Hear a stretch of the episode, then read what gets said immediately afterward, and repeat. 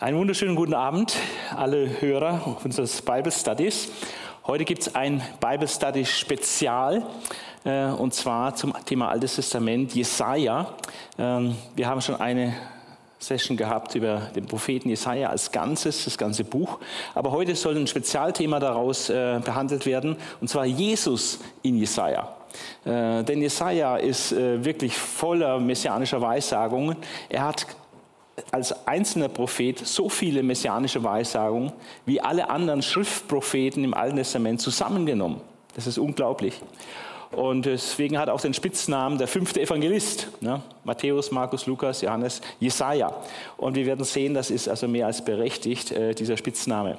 Ich habe hier als erstes einen Überblick äh, mitgebracht, ähm, dass wir uns mal insgesamt anschauen, anhand dieser Grafik, äh, was Jesaja äh, im Blick auf Jesus zu bieten hat in seinem äh, dicken Buch. Und äh, ich gehe mal von links nach rechts. Äh, es fängt an mit einer Darstellung des Messianischen Reiches. Das ist so ein Sandwich, Kapitel 2 bis 4, äh, wenn man da runterschaut. Und da wird äh, das Messianische Reich aus zwei Perspektiven dargestellt. Und der Messias erscheint dort als Spross Jahwes. Wir werden dann sehen, warum das wirklich auch messianisch zu sehen ist. Und diese, diese Schau vom Messianischen Reich, äh, ist dann verlinkt und zusammengebunden mit einer Trilogie. Also es sind drei Texte äh, vom königlichen Messias, Jesaja 7, Vers 14 bis 15, die Sache mit der Jungfrauengeburt, die angekündigt wird. Dann der äh, König, äh, der ein Reich des Friedens, der Gerechtigkeit ähm, dann vorsteht, in Kapitel 9, Vers 5 bis 6. Und äh, in Kapitel 11 wird diese Sache mit dem Reich des Friedens, der Gerechtigkeit und diesem König dieses Reiches noch weiter ausgeführt ähm, in Kapitel 11, 1 bis 10. Und der Vers 10 äh, von diesem letzten Block hat dann äh, durch zwei Themen, ist er verlinkt mit dem Abschnitt über das Messianische Reich. Also das werden wir uns auch intensiver anschauen, diese Trilogie, messianische Trilogie, 9, also 7, 9 und 11. Ähm, Im zweiten Teil Jesajas haben wir dann äh, diese, das berühmte Konzept von dem äh, Gottesknecht, der leidende Gottesknecht. Und das ist Jesaja 42, 49, 50 und 53, wobei das schon in Kapitel 52, Vers 13 beginnt. Ist dann umstritten, ob Jesaja 61 auch noch zu den Gottesknechtsliedern gehört. Äh, lassen wir mal hinten anstehen. Aber diese ersten vier Gottesknechtslieder, äh, die hängen auch unglaublich interessant miteinander zusammen. Äh, die ersten beiden, 42 und 49, da geht es um diese Doppelfunktion des Messias als das Gesetz von Gott zum Bund des Volkes Israel und auch zum Licht der Nation. Er hat also einen doppelten Auftrag an Israel und den Nationen und das wird in 42 bis 49 äh, thematisiert und besprochen. In Kapitel 42 Schwerpunkt dann die Nationen, in Kapitel 49 Schwerpunkt Israel. Aber es kommt ein neues Thema hinzu in Kapitel 49, nämlich das Thema der Erniedrigung und auch der Erhöhung des Gottesknechtes. Und dieses Thema Erhöhung, Erniedrigung des Gottesknechtes zieht sich dann auch durch Kapitel 50 und durch Kapitel 53 hindurch. Ist also ein großes Generalthema. Und in Kapitel 53 ist eigentlich der Höhepunkt der Gottesknechtslieder. Äh, dort wird äh, vom, von der Stellvertretung, vom stellvertretenden Sühneopfer Jesu äh, geweissagt. Und wir werden uns dieses Gottesknechtslied dann auch sehr genau noch anschauen. Und dann gibt es ähm, auch am Ende des Buches ein Sandwich, äh, Sandwich deswegen, weil da ist ein messianischer, also messianischer Text oben und unten und dazwischen was anderes. Und so wie in, in Kapitel 2 bis 4 so ein Sandwich da ist äh, über das messianische Reich, so habe ich auch in Kapitel 61 bis 63 eine Art Sandwich. Ich spicke mal ein bisschen runter. Also oben geht es an, ähm, Jesu erstes Kommen wird hier berichtet, aber auch das Kommen dann äh, zur Wiederherstellung Israels. Kapitel 61, äh, manche rechnen das auch als das fünfte Gottesknechtslied. Und äh, dann in Kapitel 63, der Rächer von Bosra äh, wird es hier genannt. Äh, dieser Abschnitt, der untere Abschnitt von Jesaja 63, das ganze Kapitel, sechs Verse, der Rächer von Bosra zeigt die Wiederkunft Jesu zum Gericht und dann die Erlösung Israels, die sich daran anschließt Ja, das sind mal die wesentlichen Grundstrukturen, ähm, die großen Konzepte. Äh, der messianische König kommt dann auch so punktuell, Kapitel 16, 32, 55, kommt dann mal kurz, wird so gestreift. Das gehört praktisch dann zu, zu dieser Trilogie dann auch noch hinzu, thematisch. Dann haben wir unten in Gelb ähm, den Stein des Anstoßes und der köstliche Eckstein in Zion beides messianische Texte, wir werden das sehen, äh, wird ergänzt durch den verworfenen Stein, der zum Eckstein geworden ist aus Psalm 118 und den zermalmenden Stein, der in Daniel 2 beschrieben wird. Und daraus ergibt sich eine gewisse Steintheologie. Wir werden das auch kurz äh, behandeln. Weiter rechts sehen wir auch das Stichwort Arm des Herrn als eine Bezeichnung für die Kraft Gottes, manchmal auch personifiziert auf Jesus. Ähm, und das Stichwort Erlöser für Zion aus Jesaja 59,2, was im Römer 11 aufgegriffen wird. Natürlich, Jesus kommt als Erlöser für Zion. Dann haben wir oben nochmal gelb, beide andere Punkte. Äh, das Thema Verstockung der Juden. Ähm, das zeigt sich dann auch im Dienst Jesu, dass die Juden verstockt sind. Einmal, indem Jesus in Gleichnisse spricht, sodass sie hören und immer hören, aber trotzdem nicht verstehen. Oder dass Jesus Wunder tut und die Leute sehen die Wunder, aber bekehren sich trotzdem nicht. Ja. Und das ist, äh, hier ist die Verstockung wirksam, die von Jesaja geweissagt ist und die auch dann sich durch den Dienst Jesu auch bei Paulus noch hindurchzieht und eigentlich bis zum heutigen Tag noch anhält, ähm, dass die Juden verstockt sind und Jesus Christus als Messias in der Mehrheit ihres Volkes eben nicht erkennen. Ähm, dann ist Jesus das Licht in der Finsternis, äh, dort in Galiläa, dem Gebiet des Nordreichs, wo zuerst politisch gesehen damals die Lichter ausgingen äh, unter der assyrischen Bedrohung und es finster wurde und die Gebiete abgetrennt wurden. Das ist das Gebiet, wo Jesus seinen Dienst beginnt. Also wo zuerst die Lichter ausgingen in Israel äh, im 8. Jahrhundert, äh, so gehen dann bei Jesus äh, zuerst die Lichter wieder an, weil er dort seinen Dienst aufnimmt und erfüllt dort die Weissagung von Jesaja 9, 1 bis 2. Dann noch ein anderer Komplex sind die Wunderheilungen Jesu. Lahme sehen, äh, Blinde sehen, Lahme gehen, Taube hören und so weiter. Und das wird dort geweissagt. Das wird geschehen, wenn Gott kommt. Und dann kommt Jesus und äh, macht diese Wunder. Und das ist dann auch das Erkennungszeichen des Messias, als Johannes im Gefängnis war und fragte, ist Jesus jetzt der Messias oder ist er nicht der Messias? Dann schickt äh, Jesus die Boten des Johannes zurück mit den Worten, sagt, was ihr hier seht. Blinde sehen, Lahme gehen, Taube hören und so weiter. Also es erfüllt sich die Prophetie, was im Blick auf den Messias gesagt ist aus Jesaja 35. Und dann ist auch noch Johannes selbst als Wegbereiter Jesu äh, geweissagt äh, und dass Jesus, wenn er kommt, Lohn mitbringt, aber auch Vergeltung und Rache übt und er der große, der gute Hirte ist, wie es auch in Johannes 10 heißt. All das sind äh, sehr, sehr viele ähm, Weissagungen. Ähm, da hinten bei dem Konzept dieses Schlusssandwich 61 bis 63, da geht es auch um das Thema Gnadenjahr und Gerichtstag im ersten Teil. Und im zweiten Teil geht es um Gerichtstag und Erlösungsjahr. Also das werden wir uns auch noch anschauen, äh, wie das äh, heilsgeschichtlich einzuordnen ist. Also, äh, das war mal so ein kleiner Appetitanreger und jetzt wollen wir hier ähm, Äh, weiter. Jetzt wollen wir hier auf das nächste gehen. Und zwar ähm, nach diesem Gesamtüberblick wollen wir uns als erstes dieses erste Sandwich anschauen, diese Sandwich-Struktur in Jesaja 2 bis 4, wo es um das messianische Reich geht. Und das messianische Reich hängt ja ganz eng mit dem messianischen König zusammen. Und ich lese da mal aus Jesaja äh, 2, äh, die Verse 2 bis 4. Äh, Vers 1 heißt es, das ist das, was Jesaja, der Sohn des Amos, geschaut hat über Juda und Jerusalem. Und dann kommt diese Prophetie, die Verse 2 bis 4, wo das messianische Reich geschildert wird in seiner Hoheit nach außen. Also außenpolitische Perspektive sozusagen des messianischen Reiches. Es wird zur letzten Zeit, am Ende der Geschichte könnte man auch übersetzen, in den letzten Tagen am Ende der Geschichte, es wird zur letzten Zeit der Berg, wo das Haus des Herrn ist, feststehen, höher als alle Berge und über alle Hügel erhaben sein und alle Heiden werden herzulaufen. Also eine Art Völkerbewegung, Völkerwanderung Richtung Jerusalem, äh, wo der Berg des Hauses Gottes steht. Und viele Völker werden hingehen und sagen, kommt, lasst uns auf den Berg des Herrn gehen, zum Haus des Gottes Jakobs. Warum? Dass er uns lehre seine Wege und wir wandeln auf seinen Steigen. Denn von Zion wird Weisung ausgehen und das Herrenwort von Jerusalem. Also Jerusalem wird das geistliche Zentrum sein, das Wort Gottes geht davon aus. Und die Völker pilgern regelrecht dorthin, um sich äh, Weisung und Belehrung zu holen von, von Gott. Und in Vers 4 heißt es, und er, also der, der Herr, er wird richten unter den Heiden und zurechtweisen viele Völker. Also richten unter den Heiden, also der Völkergerichtshof wird dann in Jerusalem sein, nicht mehr in Den Haag. Und dort wird der Messias dann richten unter den Heiden und die Völker zurechtweisen. Und dann, wenn das geschieht, und das ist bisher noch nicht vorhanden in der Geschichte, sondern das ist Zukunftsmusik.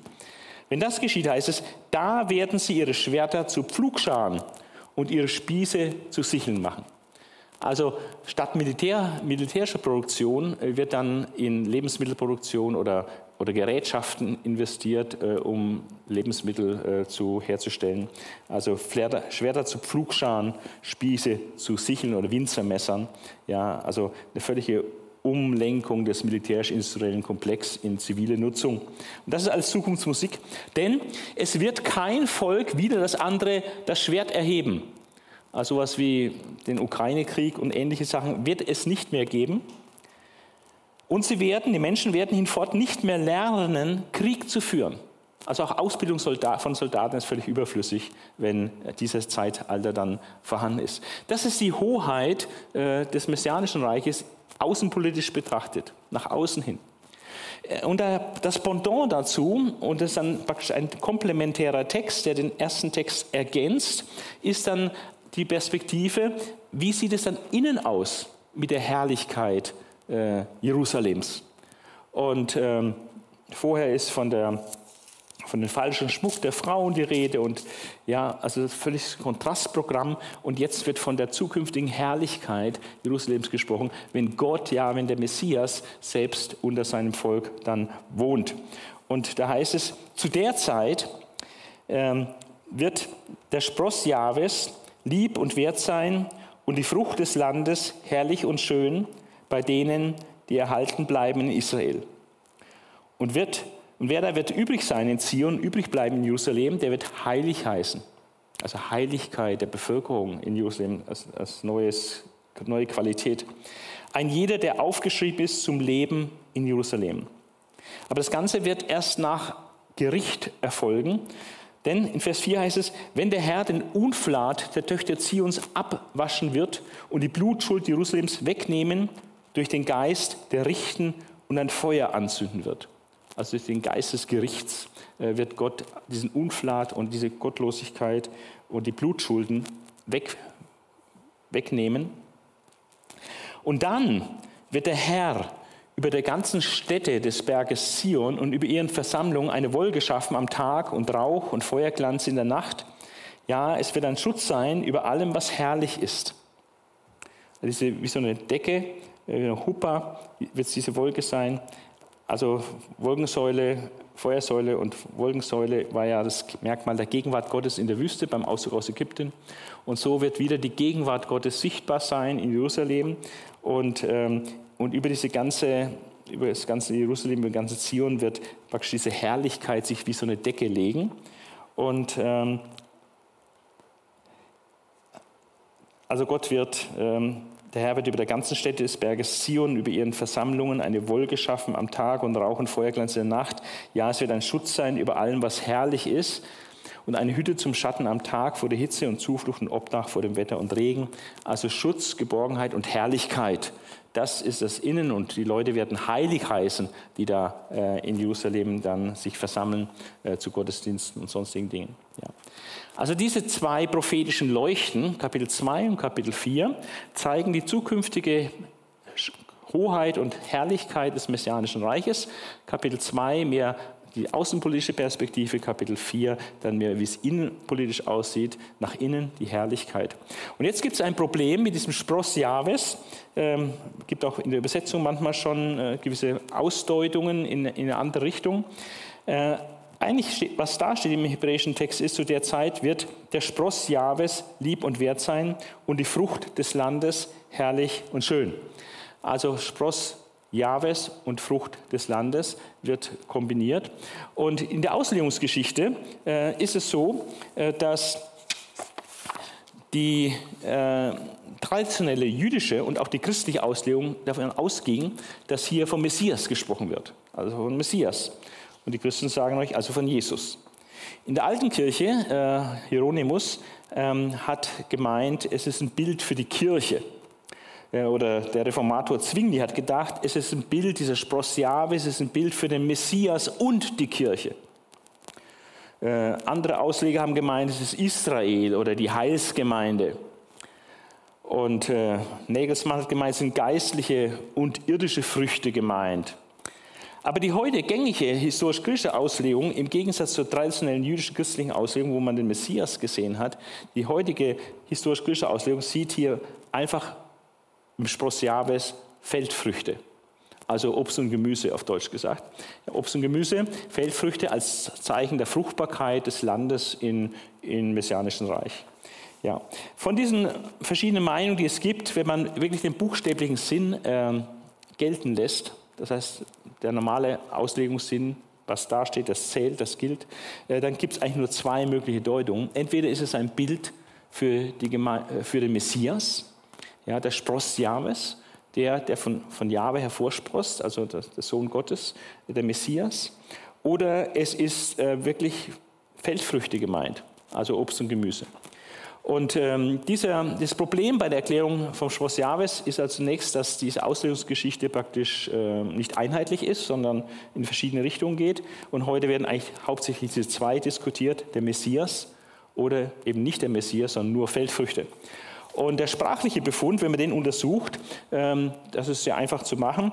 Da gibt es das Verb sprossen und es gibt den, den, das Hauptwort sprossen. Und wenn man dann das in der Konkordanz nachschlägt, wo diese Wörter gebraucht werden, dann stellt man fest, dass sowohl das Verb als auch das Hauptwort Spross ähm, sowohl buchstäblich als auch bildlich gebraucht wird. Also, dass etwas buchstäblich wächst oder bildlich dass etwas sprost, nämlich das Heil oder der Nachkomme Davids, der Messias, wird sprossen. Ja, und beim Substantiv Zemach ist es genau das Gleiche. Es gibt den buchstäblichen Gebrauch für Früchte der Erde, Früchte des Feldes und es gibt den bildhaften Gebrauch. Und die, die Stellen, wo das im bildhaften Gebrauch vorkommt, sind sämtlich dann auch messianisch. Ja, ob das der gerechte Spross ist in Jeremia 23,5, der vom Messias spricht, oder Jeremia 33,15 oder äh, mein Knecht Spross genannt, Sacharja 3,8 oder Sacharja 6,12, ein Mann namens Spross, alles messianische Texte. Und eben jetzt hier Jesaja 4, Vers 2, Spross Jahwes. Ist das eben auch messianisch oder ist es, geht es um Feldfrüchte? Das ist so die Sache. Das heißt, bei diesem Problem, ist der Spross Jahwes messianisch oder Feldfrüchte, ähm, hilft der sprachliche Befund uns nicht entscheidend weiter, weil es in beiden Richtungen möglich wäre.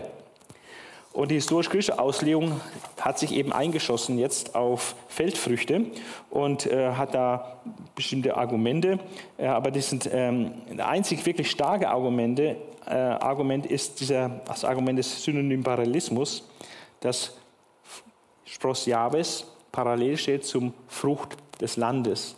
Und wenn Frucht des Landes Feldfrüchte ist, dann müsste auch Spross Jahwes, was was Jahwe sprossen lässt, Feldfrüchte sein. Ja, ähm, aber ähm, das ist in keinster Weise zwingend. Ähm, es wäre nur möglich. Möglich wäre es mit Feldfrüchten, weil Feldfrüchte und Fruchtbarkeit des Landes ein Merkmal des messianischen Friedensreiches ist. Aber trotzdem sollte man dann nicht so schnell eine jahrhundertelange äh, messianische Auslegung äh, canceln und, und äh, wegschmeißen, denn es gibt sehr gute Gründe. Und äh, die werde ich jetzt noch kurz aufzeigen. Sieben Argumente, warum Sprosiavis hier wirklich Jesus, den Messias, bezeichnet. Ja. Einmal, es gibt Vorüberlegungen. Die Textabsicht, man erwartet wirklich etwas sehr Gewichtiges und Bedeutungsvolles. Es ist von Zierde, Herrlichkeit, Stolz und Schmuck die Rede. Und dann ist es eher unwahrscheinlich, dass das dann die Feldfrüchte sind sondern es ist eher viel logischer, dass es der Messias ist, der zur Zierde, zur Herrlichkeit, zum Stolz und zum Schmuck ist.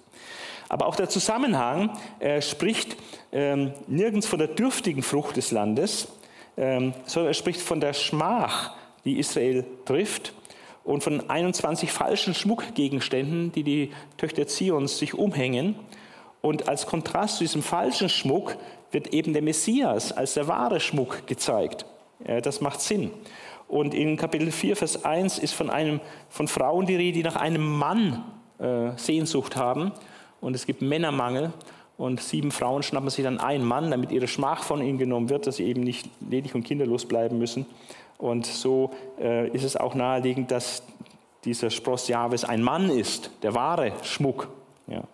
Und der zeitliche geschichtliche Hintergrund ist immer noch die Ära des Wohlstandes unter Usia Jotham, äh, wo äh, alles grünt und blüht und wo Feldfrüchte jetzt nicht so ein großer Bedarf ist in dem Sinne. Äh, auch der, die zeitgeschichtliche Situation äh, macht nicht so einen Kontrast jetzt äh, zur Fruchtlosigkeit des Landes und jetzt Fruchtbarkeit des Landes ist nicht, ist nicht der zeitgeschichtliche Hintergrund. Also diese Vorüberlegungen zeigen schon mal, dass er besser Richtung Messias passt. Die Auslegungsgeschichte habe ich schon kurz erwähnt, traditionell äh, im Judentum äh, über Jahrhunderte und auch im Christentum über weit über tausend Jahre in der Auslegung äh, wurde immer der Messias gesehen. Das dritte Argument ist, dass der Begriff Spross natürlich auch individuell gebraucht werden kann, findet man auch äh, in Texten aus dem, 16. Jahrhundert, aus dem 15. Jahrhundert vor Christus in Ugarit, ein Spross von dem und dem, also Spross im Sinne von Nachkomme. Äh, wie wir auch sagen, ein Sprössling oder ein Spross, also mein Sohnemann oder so. Ja. Dann, äh, das vierte Grund ist, dass der Gedanke vom Spross sich im Alten Testament nach und nach entwickelt und aufgebaut wird. Es gibt eine sachliche Grundlage, das ist der Davidische Bund. Und im Zusammenhang mit dem Davidischen Bund ähm, heißt, dass Gott dem David ein Haus baut, Nachkommen gibt. Und dass dann einer vor diesen, von diesen Nachkommen dann auch für immer, für ewig auf dem Thron Gottes sitzen wird. Und dieser Nachkomme, ähm, gemäß dem Davidischen Bund, ist dann Sohn Gottes. Also von daher Spross Jahwes äh, ist nicht so abwegig für einen König, weil der König, jeder König in Israel hieß eigentlich Sohn Gottes, qua Amtes, ja, 2 Samuel 7. So hängt also der Begriff für den Messias, Spross Jahwes, als Begriff für den Messias eigentlich in der Luft, auf dem Hintergrund von Davidischen Bund. Das ist die sachliche Grundlage. Und dann gibt es aber eine sprachliche Grundlage, eine sprachliche Grundlage, dass äh, der Begriff Sprossen oder Sprossen lassen ähm, an verschiedenen Stellen schon von David in Verbindung mit dem Messias gebracht wird. Bei seinen letzten Lebensworten, 2 Samuel 23, 1 bis 5, Psalm 132, 17, äh, ist er von dem Heil, das Gott sprossen lassen wird, also von dem, von dem Nachkommen Davids, den der Herr sprossen lassen wird. Ja, also sprachlich wird hier schon der Grund gelegt. Äh, und dann begegnet bei Jesaja erstmals der Begriff ähm, in Jesaja 4, Vers 2 vom Spross Jahwes. Und bei Jeremia heißt es dann der äh, Spross der Gerechtigkeit oder der gerechte Spross, sprich ein legitimer Thronerbe. Ja, und auch messianisch diese Texte bei Jeremia und bei Sacharja zwei Texte. Mein Knecht Spross genannt oder ein Mann, sein Name ist Spross, sind äh, Weissagungen auf den Messias äh, durch den Propheten Sacharja. Also diese Entwicklung des Gedankens vom Spross ist eindeutig in Richtung, äh, dass es messianisch äh, ist. Und ähm, auch, äh, wenn man jetzt sieht, wie sieht es dann in Jesaja aus? Also das vierte Argument ist schon extrem stark, aber das fünfte Argument ist es noch, noch mal genauso stark und noch stärker, weil jetzt gezeigt wird, wie sich der Gedanke vom Spross innerhalb von Jesaja entwickelt. Und äh, das ist interessant, dass Jesaja ganz viele Synonyme bringt, ich glaube sieben insgesamt an der Zahl, äh, um einen, Na ein Nachkommen zu benennen. Und er bringt die ganze Bandbreite von Synonymbegriffen, um äh, den, den Nachkommen, den Messias, als Nachkomme aus dem Haus Davids bzw. von Gott her äh, zu benennen. Folgende äh, Stellen sind da richtig, wichtig. In Kapitel 4, Vers 2 wird der Spross Jahwes genannt, das ist die göttliche Herkunft des Messias. Und im selben Vers wird er Frucht des Landes genannt, das heißt, er kommt aus dem Land Israel. Ja? Ähm, und diese Identifizierung mit Spross Jahwes ist aufgrund des synonymen Parallelismus äh, nötig. Und so zeigt es dieser Text schon Doppel, die doppelte Herkunft des Messias von Gott aber auch aus Israel. Dann in Kapitel 7, Vers 14 wird der Sohn genannt. Aber weil der Sohn der Jungfrau ist, ist auch hier ein göttliches Element praktisch implizit mit, mitgegeben. Ähm, auch bei Micha 5, Vers 1, was da sich darauf bezieht, ist auch von seinen Ur Ursprüngen in der Ewigkeit die Rede. Also auch hier menschliche und göttliche Komponente bei diesem Sohn einer Frau. Äh, hier, also Sohn wird er genannt. Spross, Frucht, Sohn. Dann wird er genannt Reis, ein anderer hebräischer Begriff, in Kapitel 11, Vers A1, äh, dieser messianische Trilogie. Ein Reis aus dem Stamm Isais, das Haus Davids, also Richtung Davidischer Bund. Dann wird er in 11.1b Schössling genannt, aus Isais Wurzeln. Dann wird der Wurzelspross genannt, nochmal ein anderes Wort, Shoresh, ein Wurzelspross Isais. Und dann wird nochmal in Kapitel 53, Vers 2 Sprössling genannt, nochmal ein anderes Wort, Jonek, äh, Reis, Säugling oder Mutterbrust, wie es auch übersetzt wird, ein Sprössling. Und dann nochmal auch in Kapitel 53, 2b, Wurzel oder Wurzelspross. Da ist Schorisch ein Begriff, der vorher schon mal aufgetaucht ist. Also insgesamt sieben verschiedene Begriffe im Buch Jesaja, wo der Messias beschrieben wird als Spross, als Nachkomme, als äh, jemand, der heranwächst und eben aus dem Haus Davids oder aus den Wurzeln Davids oder Isais, des Vaters von Davids, praktisch die menschliche Seite, aber er ist auch der Spross Jahwes, er kommt von der Jungfrau, ja, das ist die göttliche Seite. Und das entspricht genau dem Stil Jesajas, ein Thema kurz anzutippen und dann immer wieder im weiteren Verlauf das dann weiter auszuführen. Ein letztes Argument, ein vorletztes Argument, äh, da möchte ich jetzt mal was zeigen. Äh, das ist ein äh, interessantes Bild, das eine Parallelstelle gibt, ist sehr praktisch. Äh, hier, diese, diese, diese Grafik will ich mal zeigen. Zwei Bibelverse. Die Parallelität von Jesaja 4, Vers 2 und Jesaja 28, Vers 5. Und das ist auch ein weiteres Argument, warum der Spross Jahwes Bild für den Messias ist.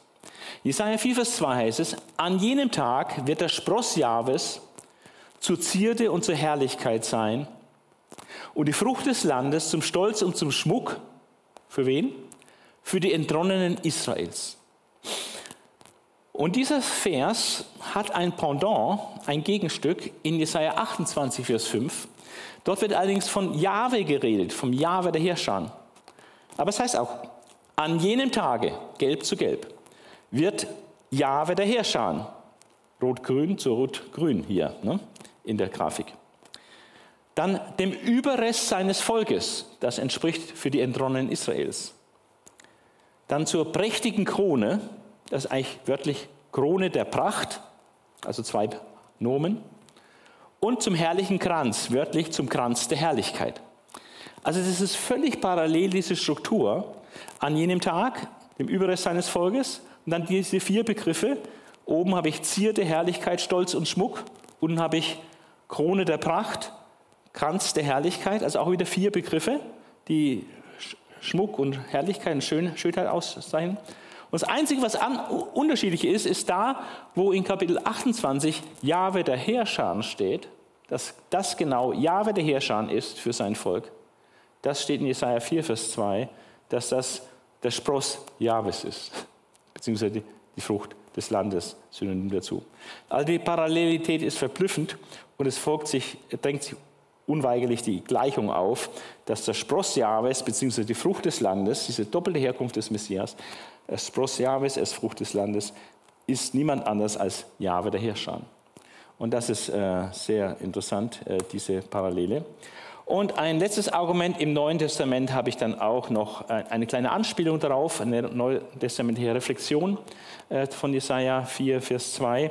Und zwar ist das in Hebräerbrief, äh, da heißt es in Hebräer 7, ähm, Vers 14, ähm, da sind drei alttestamentliche Ausgaben des in Griechisch aus des Alten Testaments, die haben dort Jesaja 4, Vers 2 übersetzt mit Aufsprossen. Ja, und, dieser, und äh, dann heißt es äh, in Hebräer 7, Vers 14, dass Jesus ja aus dem Stamm Juda kam äh, und äh, dann haben wir diese interessante Formulierung in Jesaja 7, Vers, äh, Hebräer 7, Vers 14. Denn es ist ja offenbar, dass unser Herr aus Juda hervorgegangen ist. Äh, Luther-Übersetzung hervorgegangen, aber wörtlich heißt es im Griechischen hier, hervorgesprost ist. Also auch hier wird diese Sprache hervorsprossen, sprossen lassen, ähm, wieder messianisch äh, verbunden.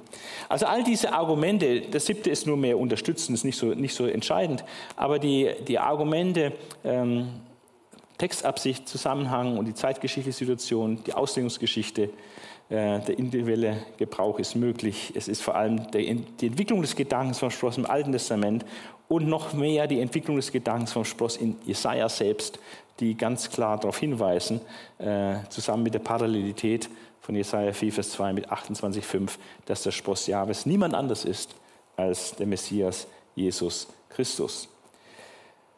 Wir kommen zu einem zweiten Sandwich. Ähm, es gibt dann nochmal ein Sandwich.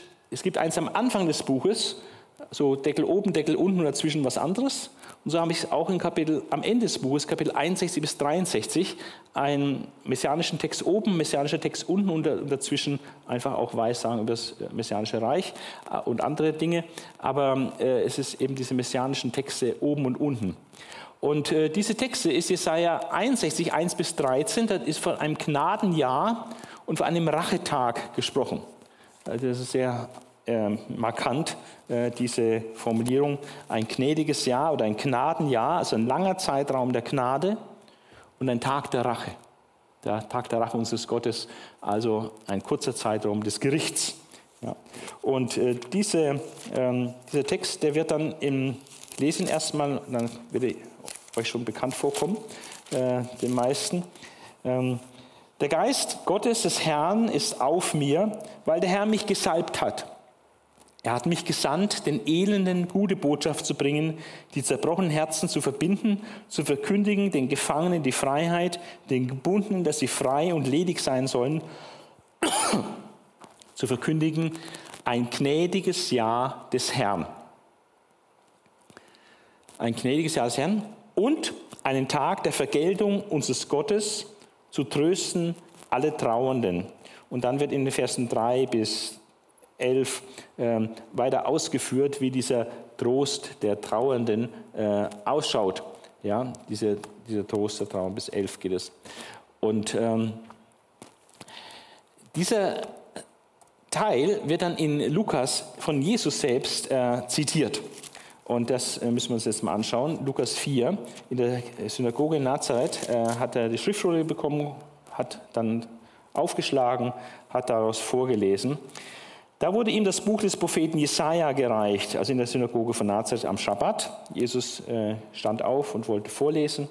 Da wurde ihm das Buch des Propheten Jesaja gereicht und als er das Buch auftat, fand er die Stelle, wo geschrieben steht, jetzt eben Jesaja 61, 1 bis 2. Und dann liest Jesus vor: Der Geist des Herrn ist auf mir, weil er mich gesalbt hat, zu verkündigen das Evangelium den Armen. Er hat mich gesandt, zu predigen den Gefangenen, dass sie frei sein sollen, und den Blinden, dass sie sehen sollen, und den Zerschlagenen, dass sie frei und ledig sein sollen, zu verkündigen das Gnadenjahr des Herrn. Und dann heißt es, dass das Buch zutat. Hat die Buchrolle, Schriftrolle zugetan, gab es dem Diener, setzte sich und alle Augen waren auf ihn gerichtet in der Synagoge. Und dann hat Jesus angefangen, hat im Sitzen dort unterrichtet, er fing an, zu ihnen zu reden und sagt, heute ist dieses Wort der Schrift erfüllt vor euren Ohren. Also Jesus sieht also hier in Jesaja 61, 1 bis 2a praktisch die Vorhersage seines Kommens. Und Jesus ist jetzt gekommen und es, äh, mit seinem Dienst beginnt er dieses gnädige Jahr, einen langen Zeitraum der Gnade Gottes auszurufen und Gefangene zu befreien, Menschen zu dienen, Armen das Evangelium zu predigen und so weiter. Also es, es hat sich erfüllt mit dem ersten Kommen Jesu. Und dieser Rachetag und die Erlösung äh, und die Tröstung Israels, äh, von der dann weiterhin die Rede ist, das sind Dinge, äh, die mit der Wiederkunft Jesu in Verbindung stehen. Das ist der, die erste prophetische Leuchte hier äh, in diesem zweiten Sandwich-Struktur, Jesaja 61 bis 63, Gnadenjahr und Rachetag. Und am Ende, in Kapitel 63 in Jesaja, äh, ist einer der härtesten Texte äh, des Alten Testaments. Äh, dort wird der Rächer von Bosra beschrieben. Also der Rächer, der, der Gottes Rache vollzieht an den Menschen in Bosra, das ist ein Ort in Edom. Und ähm, dort wird dieser Rächer beschrieben. Ein sehr harter Text. Und da geht es auch um einen Tag der Rache, also kurzes Zeitraum des Gerichts und ein Ja der Erlösung oder Ja meiner Erlösten, je nachdem, wie man es übersetzen will. Ich lese, wer ist der, der von Edom kommt mit rötlichen Kleidern von Bosra, also Bosra, Ort in Edom, der so geschmückt ist in seinen Kleidern und einherschreit in seiner großen Kraft? Ich bin's, der in Gerechtigkeit redet und bin mächtig zu helfen. Warum ist denn dein Gewand so rotfarben und dein Kleid wie das eines Kältertreters? Immer so Frage-Antwort-Spiel. Jetzt kommt die Antwort. Ich trat die Kälte allein und niemand unter den Völkern war mit mir. Ich habe sie gekeltert in meinem Zorn und zertreten in meinem Grimm. Da ist ihr Blut auf meine Kleider gespritzt und ich habe mein ganzes Gewand besudelt. Warum das Ganze? Denn ich hatte einen Tag der Vergeltung mir vorgenommen das Jahr, die meinen zu erlösen, war gekommen. Also der Tag der Vergeltung, Rachetag und Jahr, die meinen zu erlösen oder Erlösungsjahr. Also langer Zeitraum der Erlösung war gekommen. Und ich sah mich um, aber da war kein Helfer und ich wunderte mich, dass niemand mir beistand. Da musste mein Arm mir helfen und mein Zorn stand mir bei. Und ich habe die Völker zertreten in meinem Zorn und habe sie trunken gemacht in meinem Grimm und ihr Blut auf die Erde geschüttet. Also ein sehr intensiver, harter Text, der von einem furchtbaren Gericht äh, durch den Messias spricht über die Völkerwelt. Es ist der Rachetag, aber auch das Jahr, um Israel zu erlösen. Und äh, dieser Rachetag als Gericht äh, haben wir hier eine ganz starke Parallele in Offenbarung 19. Der Bericht oder die Weissagung von der Wiederkunft Jesu in Macht und Herrlichkeit zum Gericht. Und das, was wir in Offenbarung 19 finden, diese Beschreibung Jesu auf dem weißen Pferd, wo er zum Gericht kommt, ähm, da gibt es ganz, ganz viele Parallelen äh, zu diesem Text, zu diesem Rächer aus Bosra. Ja, auch dort sind so ein bisschen eine majestätische Gestalt, die da kommt und zunächst nicht klar ist, wer es ist, wer ist das. Ja? Auch in Offenbarung ist es so ähm, und dann wird irgendwann sein Name äh, geoffenbart, er ist das Wort Gottes. Auch dort äh, Blut an den Gewändern und er tritt die Kälter, also er keltert, das ist das Bild für das Gericht über die Völker, er keltert die Völker, also er zertritt sie mit seinen Füßen, so wie die Kälterer äh, die, die Weintrauben zertreten, zerstampfen im Bottich, so zertritt praktisch Jesus, wenn er wiederkommt zum Gericht, äh, die Völker äh, bei Hamagedon oder im Kampf um Jerusalem, wo er dann kommt und Antichrist und seine Heere äh, dort vernichtet. Und das wird alles ausführlich dort in Offenbarung 19 beschrieben. Auch die schlussendlich, wie es ausgeht, dass der Antichrist, der falsche Prophet, äh, alle in den Feuersee geworfen werden und die Heere mit ihnen zerstampft werden. Also das ist äh, sehr grauslich, äh, aber das wird kommen, äh, wenn der Endkampf stattfindet zwischen Antichrist und seinem Heer und Christus bei seiner Wiederkunft. Also ein Rachetag, ein kurzer Moment, ein kurzer Tag des schrecklichen Gerichts Gottes über die Völker. Und dem schließt sich dann das Erlösungsjahr an, äh, das nach diesem Rachetag äh, Israel wiederhergestellt wird im tausendjährigen Reich, nach der Wiederkunft Jesu. So sind also diese beiden Texte äh, tatsächlich komplementär. Das Gnadenjahr ist die Erlösung durch Jesus von seinem ersten Kommen, das ganze Evangelium. Auch heute noch leben wir in, der, in, diesem, in dieser Zeit der Gnade. Aber irgendwann geht diese Zeit der Gnade zu Ende, dann kommt der Rachetag, Jesus kommt wieder zum Gericht. Ähm, aber das ist dann nicht das Ende, sondern das ist der Anfang, dass Gott sich und Jesus sich dann dem Volk Israel annimmt und Israel tröstet und Israel wiederherstellt und Israel eine herrliche Zukunft hat im sogenannten äh, tausendjährigen Reich. Also am Anfang dieses Sandwich, das messianische Friedensreich, nach außen und nach innen. Und hier das zweifache Kommen äh, des Messias. Erstes Kommen zum gnädigen Jahr und zweites Kommen als zum Gericht, aber auch zur Erlösung Israels. Das sind wunderbare äh, Perspektiven. Der, nächste Punkt, den ich ansprechen möchte, ist die sogenannte Steintheologie. Ähm, und ähm, das ist hochinteressant. Wir haben im Alten Testament verschiedene Stellen, die Jahwe als Fels oder Stein, als Fels bezeichnen. Vor allem im Lied des Mose, 5. Mose 32, kommt es viermal vor, dass Jahwe ein Fels ist. In Psalm 18, David sagt, Jahwe ist mein Fels, habe ich, hab ich Zuflucht, hab ich, bin ich verborgen. Und in Jesaja 26, Vers 4 sagt Jesaja, dass Jahwe ein ewiger Fels ist. Also auf Gott kann man sich verlassen. Aber nicht nur Jahwe als Fels, sondern dann gibt es messianische Weissagungen, äh, ein bisschen verstreut, äh, zwei davon in Jesaja und einen Psalm, ein bei Daniel, äh, wo das Thema Stein oder Fels auch eine Rolle spielt. Die berühmte Stelle, Psalm 118, der Stein, den die Bauleute verworfen haben, der ist zum Eckstein geworden. Ähm, das ist ähm, vom Herrn geschehen und ein Wunder vor unseren Augen. Ja, also der Stein, Jesus, die Bauleute, die Schriftgelehrten Pharisäer haben ihn verworfen und er wurde aber zum entscheidenden Stein, äh, durch den Gott das Heil schenkt. Dann der Stein des Anstoßes und der Fels des Ärgernisses in Jesaja 8. Ähm, dort äh, weissagt ähm, Gott, dass in Jesaja 8, Vers 14, ähm, da heißt es, in Vers 13 noch, ihr sollt Jahwe, den Jahwe Zebaoth, den lasst eure Furchten euren Schrecken sein. Ja. Nicht irgendwelche Gerüchte, sondern äh, Ehrfurcht und Schrecken vor Jahwe, dem Herrn Zebaoth haben. Und dann heißt es in Vers 14, er, also Jahwe, wird ein Fallstrick sein und ein Stein des Anstoßes und ein Fels des Ärgernisses für die beiden Häuser Israel. Ein Fallstrick und eine Schlinge für die Bürger Jerusalems. Dass viele von ihnen sich daran stoßen, fallen, zerschmettern, verstrickt und gefangen werden. Also vier Begriffe für die negative Wirkung des Messias. Er ist, Stein des, er ist äh, ein Fallstrick, er ist Stein des Anstoßes, er ist ein Fels des Ärgernisses äh, für beide Häuser Israel und er ist Fallstrick und Schlinge. Also insgesamt vier verschiedene Begriffe werden genannt, was der Messias negativ für Israel sein wird, woran sie praktisch kaputt gehen werden. Äh, und dann werden fünf Verben gebraucht, ähm, dass viele von ihnen sich daran stoßen, fallen, zerschmettern, verstrickt und gefangen werden. Ja. Also das ist die negative Seite des Messias. Und ähm, dann in Kapitel 28 äh, von Jesaja, Vers 16, haben wir dann äh, den Messias als Stein, aber von der positiven Seite her.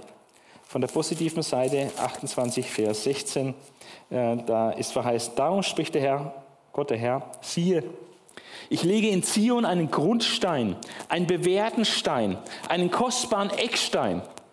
Drei Begriffe. Grundstein, bewährten Stein, kostbaren Eckstein, der festgegründet ist. Wer glaubt, der flieht nicht. Wer glaubt, haut nicht ab. Oder anders, man kann auch anders übersetzen, wer glaubt, wird nicht zu Schanden werden. Also der Messias als Stein, als gegründeter Stein, einmal ganz positiv für die Glaubenden, aber für die anderen, für die Unglaubenden, Nichtglaubenden, ist er ein Stein des Anstoßes, an dem sie stoßen, ein Fels des Ärgernisses und so weiter. Und dann gibt es noch den Stein, der die Weltreiche zermalmt. In Daniel 2 äh, wird er berichtet, der dann diese Statue zermalmt und zerbröselt und dann selber zum Berg wächst, der die ganze Welt einnimmt. Und diese Sachen mit diesem Stein, äh, das wird jetzt im Neuen Testament an drei Stellen äh, aufgegriffen und kombiniert. Äh, einmal von Jesus, dann von Paulus und dann von Petrus. Und immer spielt Jesaja hier eine Rolle. Ich lese mal diese Texte und dann äh, erkläre ich das, wie dann hier die alttestamentlichen Zitate zusammengemischt werden. Im Gleichnis von den bösen Weingärtnern, ähm, da äh, spricht Jesus ähm, in Vers 42, ähm, Jesus sprach zu ihnen, habt ihr nie gelesen in der Schrift, der Stein, den die Bauleute verworfen haben, der ist zum Eckstein geworden. Vom Herrn ist das geschehen, ist ein Wunder vor unseren Augen. So ungefähr, wenn du einen Christen fragst, einen Namenschristen fragst, hast du nie gelesen in der Bibel, Vater unser, der du bist im Himmel? Also ein ganz bekannter Text natürlich.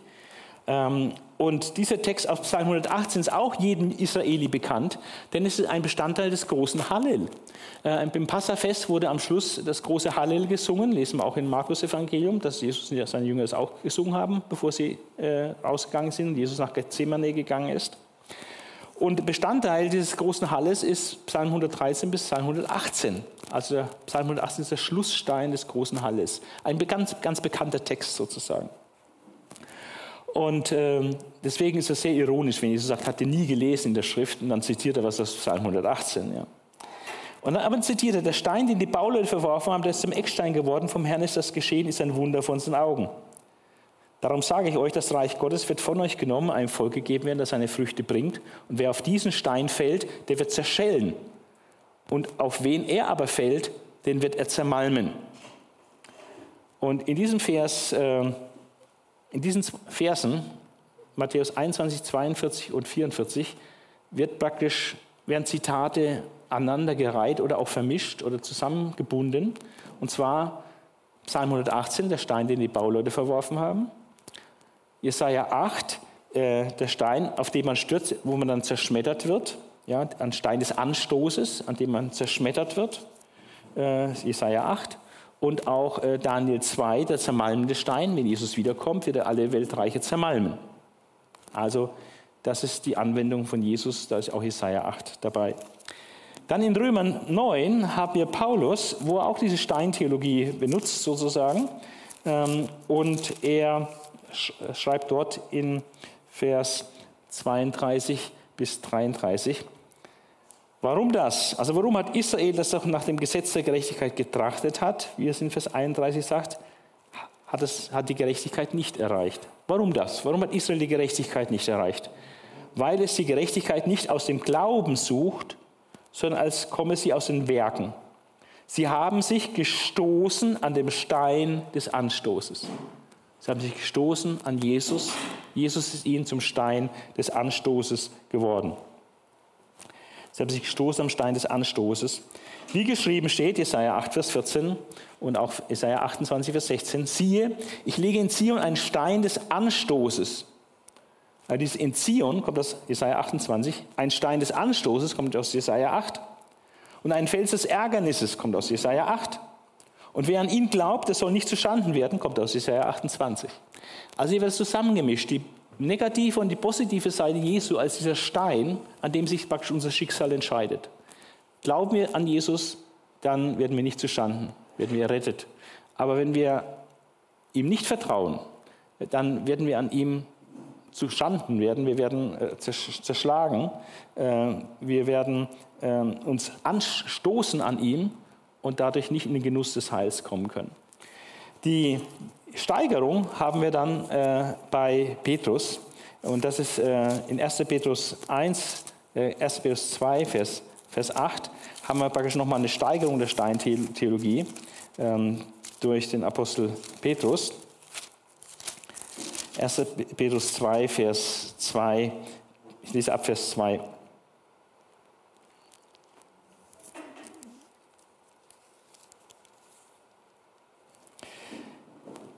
Seid begierig nach der vernünftigen, lauteren, äh, Vers 4, Entschuldigung, Vers 4. Ähm, ihr habt gesehen, dass er, ihr habt geschmeckt, dass er freundlich ist. Zu ihm kommt, zu ihm, also zum Herrn, kommt als dem lebendigen Stein. Also Jesus wird als der lebendige Stein äh, bezeichnet hier, der von den Menschen verworfen ist. Aha, der Stein, den die Bauleute verworfen haben, von Menschen verworfen. Das ist Psalm 118. Äh, der von den Menschen verworfen ist aber Gott auserwählt und kostbar ist auserwählt und kostbar, äh, ist wieder aus Jesaja 28 genommen. Und auch ihr als lebendige Steine erbaut euch zum geistlichen Haus und zur heiligen Priesterschaft zu Opfern, geistliche Opfer, die Gott wohlgefällig sind durch Jesus Christus. Darum steht in der Schrift, jetzt zitiert er aus Jesaja 28, siehe, ich, ich lege in Zion einen auserwählten, kostbaren Eckstein. Und wer an ihn glaubt, der soll nicht zuschanden werden. Für euch nun, die ihr glaubt, ist er kostbar. Für die Ungläubigen aber ist er, dieser gleiche Stein, der uns kostbar ist, für die Ungläubigen ist er aber der Stein, den die Bauleute verworfen haben, der zum Eckstein geworden ist, also Psalm 118. Und für die Ungläubigen ist er auch ein Stein des Anstoßes, ein Fels des Ärgernisses. Jesaja 8. Ja. Also hier werden diese Steintexte, die alle messianisch sind, äh, zusammengemixt und dadurch wird aufgezeigt, dass es eben zwei Wege gibt. An Jesus scheiden sich die Geister. Die einen nehmen Anstoß an Jesus und werden dadurch zerschmettert. Äh, die anderen freuen sich an ihm und äh, glauben an ihn und werden dann nicht zustanden. Jetzt kommen wir zu einem ersten großen Höhepunkt, ähm, nämlich zu dieser messianischen Trilogie. Und ähm, dann wollen wir uns diese Texte gleich mal anschauen. Äh, ich will dazu sagen, Jesaja 7 ist im Zusammenhang des syrisch-ephraimitischen Krieges verfasst und ist eine Antwort auf die Bedrohung äh, des davidischen Königtums durch äh, die syrisch-ephraimitischen Angreifer. Die wollen nämlich den König aus dem Haus Davids absetzen und einen Sohn Tabeels, einen Sohn des Nichtsnutzes wörtlich, als König einsetzen. Und dadurch wird der Davidische Bund zerstört. Und Gott sagt, das wird nicht zustande kommen, ja, aber Ahas, der König im Südreich, muss vertrauen, äh, sonst wird er auch nicht bleiben können. Und, ähm, und Gott ruft ihn praktisch zum Glauben auf und verheißt äh, jetzt den Bestand des davidischen äh, Thrones, ja, des, äh, des, des davidischen Königreiches, indem er jetzt den Messias äh, weissagt in Jesaja 7, Vers 14 und 15. In Kapitel 9 haben wir eine andere zeitliche Situation. Da ist äh, der syrisch-ephraimitische Krieg schon längst zu Ende. Aber es ist eine neue Gefahr heraufgezogen, nämlich Assyrien.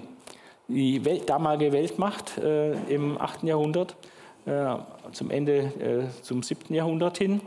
Und äh, die damalige Weltmacht Assyrien hat das Nordreich in die assyrische Gefangenschaft geführt. Und angesichts dieses, dieser Bedrohung, wo auch Südreich bedroht ist, äh, gibt Gott eine wunderbare Verheißung, nämlich von dem messianischen König. Und dieser, dieser messianische König ist antithetisch, also im Gegensatz dargestellt zum assyrischen Großkönig. Also da gibt es vier Thronnamen äh, normalerweise und ähm, die zeigen die Größe, Bedeutsamkeit des assyrischen Königs. Aber der Messias, der hier geschildert wird, in Jesaja 9, Vers 4 bis 5, der bekommt ähm, äh, vier Thronnamen, die zusammengesetzt sind, aus jeweils aus zwei Stücken und die toppen das, äh, was der assyrische König eigentlich ist. Also im Grunde genommen zeigt das assyrische König ist ein Großkönig, aber der Messias, der kommt aus dem Haus Davids, das ist der Supergroßkönig. Ja, das ist so die, die Pointe hier. Und äh, jetzt wollen wir mal die Texte vergleichen. Und dann kommt noch Kapitel 11 dazu, ist auch im Kontext der assyrischen Gefahr, wo eigentlich der Inhalt von Jesaja 9, äh, der nur ganz kurz angerissen ist in Jesaja 9, dann entfaltet wird und ausgedehnt wird. Und das schauen wir uns anhand jetzt von den, den Bibeltexten mal an und dann wird das äh, sehr, sehr aufschlussreich.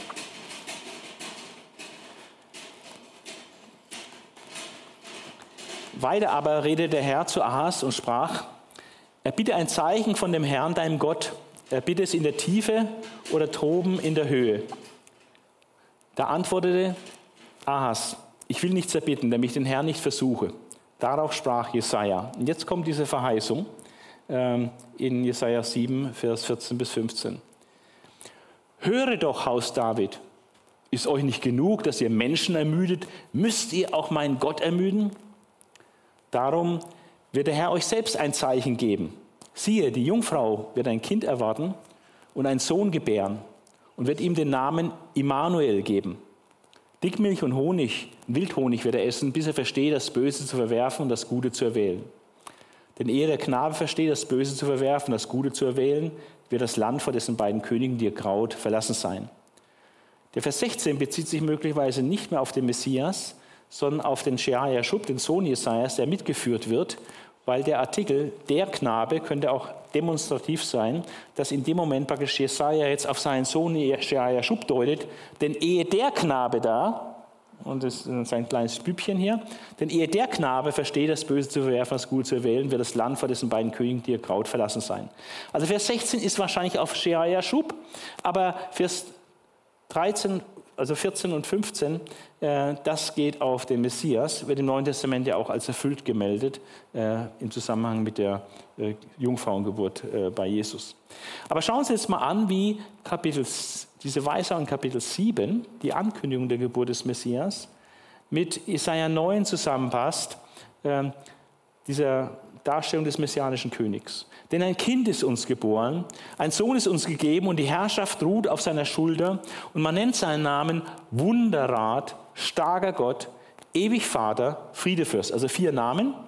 Und jeder Name, der assyrische Großkönig nennt sich großer Ratgeber, ja, aber dieses Kind ist ein Wunderrat, ja, und er ist ein König der Stärke, ja, aber das ist hier ein starker Gott, ja, und er ist Landesvater, der assyrische König, aber hier ist er Ewigvater, ja, und er ist ein König, ein Fürst, aber eigentlich ein Kriegsfürst, aber hier ist der Friedefürst. Also jeder einzelne dieser Namen toppt eigentlich äh, das, was der assyrische Großkönig so von sich selber hergibt und hermacht. Also, die Mehrung der Herrschaft und der Friede werden kein Ende haben auf dem Thron Davids und über sein Königreich, das er es gründe und festige mit Recht und Gerechtigkeit von nun an bis in Ewigkeit. Der Eifer des Herrn, der Herrscher, wird dies tun. Und wenn man jetzt mal diese Texte vergleicht, äh, dann gibt es ganz, ganz viele Parallelen. Ich habe jetzt hier nur mal die wichtigsten dargestellt mit Farben. Äh, es gibt auch weitere Parallelen, dass der Kontext vorher und nachher jeweils Krieg ist. Also in sehr dunklen Zusammenhang eingebettet, leuchtet dann diese Verheißung wie eine wunderbare prophetische Leuchte. Aber allein vom Textvergleich sind hier sieben äh, äh Beziehungen. Haus David entspricht dem Thron Davids im zweiten Text, in Jesaja 9. Also es ist, geht alles um den davidischen Bund, es hat alles mit dem Haus Davids, also mit dem Messias, Haus des Messias zu tun. Dann darum wird der Herr selbst ein Zeichen geben. Und unten heißt es, der Eifer des Herrn, der Herrscher, wird es tun. Also es ist nicht keine menschliche Möglichkeit, sondern Gott selbst ist der Handelnde. Er selbst gibt dieses Zeichen mit der Jungfrau und er selbst durch seinen Eifer wird er das umsetzen, was hier angekündigt ist. Dann wird ein Kind angekündigt, zunächst geschlechtsneutral und dann wird das Geschlecht bestimmt ein Sohn. Siehe, die Jungfrau wird ein Kind erwarten und einen Sohn gebären. Das wiederholt sich in Kapitel 9. Ein Kind ist uns geboren, ein Sohn ist uns gegeben. Also erst geschlechtsneutral, dann männlich ein Sohn. Und dann spielen Namen eine große Rolle. Und sie wird ihm den Namen Immanuel geben. Immanuel ist kein Eigenname Jesu, er wurde ja nicht Immanuel genannt, sondern er wird Jesus, Yeshua, Retter genannt. Aber Immanuel ist ein, ähm, eine Bezeichnung, ähm, es geht um die Bedeutung dieses Namens. Es geht nicht darum, dass er diesen Eigennamen hält, sondern was er bedeutet, der Name, was er darstellt, wer er eigentlich ist. Und Immanuel heißt, mit uns ist Gott. Und in Jesus, äh, das kann man fast nicht treffender beschreiben, in Jesus ist Gott mit uns. Gott ist in Jesus unter uns und er ist in Gott, in Jesus mit uns. Ja. Wer mich sieht, der hat den Vater gesehen. Er ist das Ebenbild des unsichtbaren Gottes. Ja. Also die, ähm, er ist der Abdruck seines Wesens. Ja. Also ähm, das ist so stark, dass Jesus ähm, mit uns ist Gott Gott ist mit uns, Gott ist für uns. Ja. Das ist also ein wunderbarer Funktionsname. Und die anderen Namen sind auch Funktionsnamen, keine Eigennamen. Wunderrat, ein wunderbarer Ratgeber. Wunder, also göttlich, ja. Ein Wunder, ein göttlicher Ratgeber. Dann ist er ein starker Gott. Nicht nur ein starker, er ist ein starker Gott. Die Bezeichnung starker Gott wird in Kapitel 11 dann für Jahwe selbst äh, verwendet. Dann ist er ewig Vater. Ewig Vater.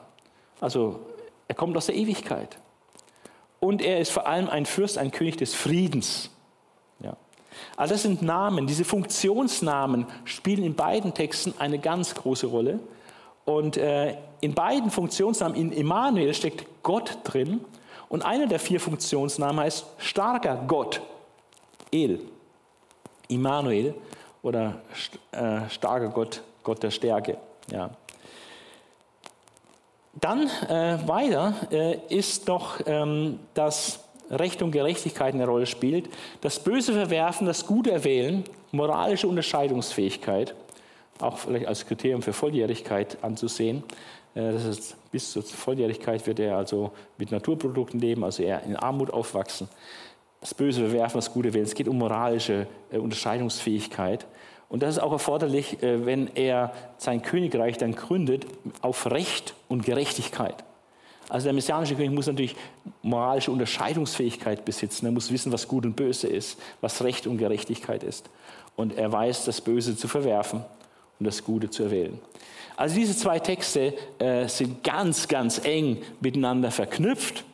Und äh, so wie Kapitel 7 mit Kapitel 9 hier in dieser messianischen Trilogie verknüpft ist, ist auch Kapitel 11 noch verknüpft.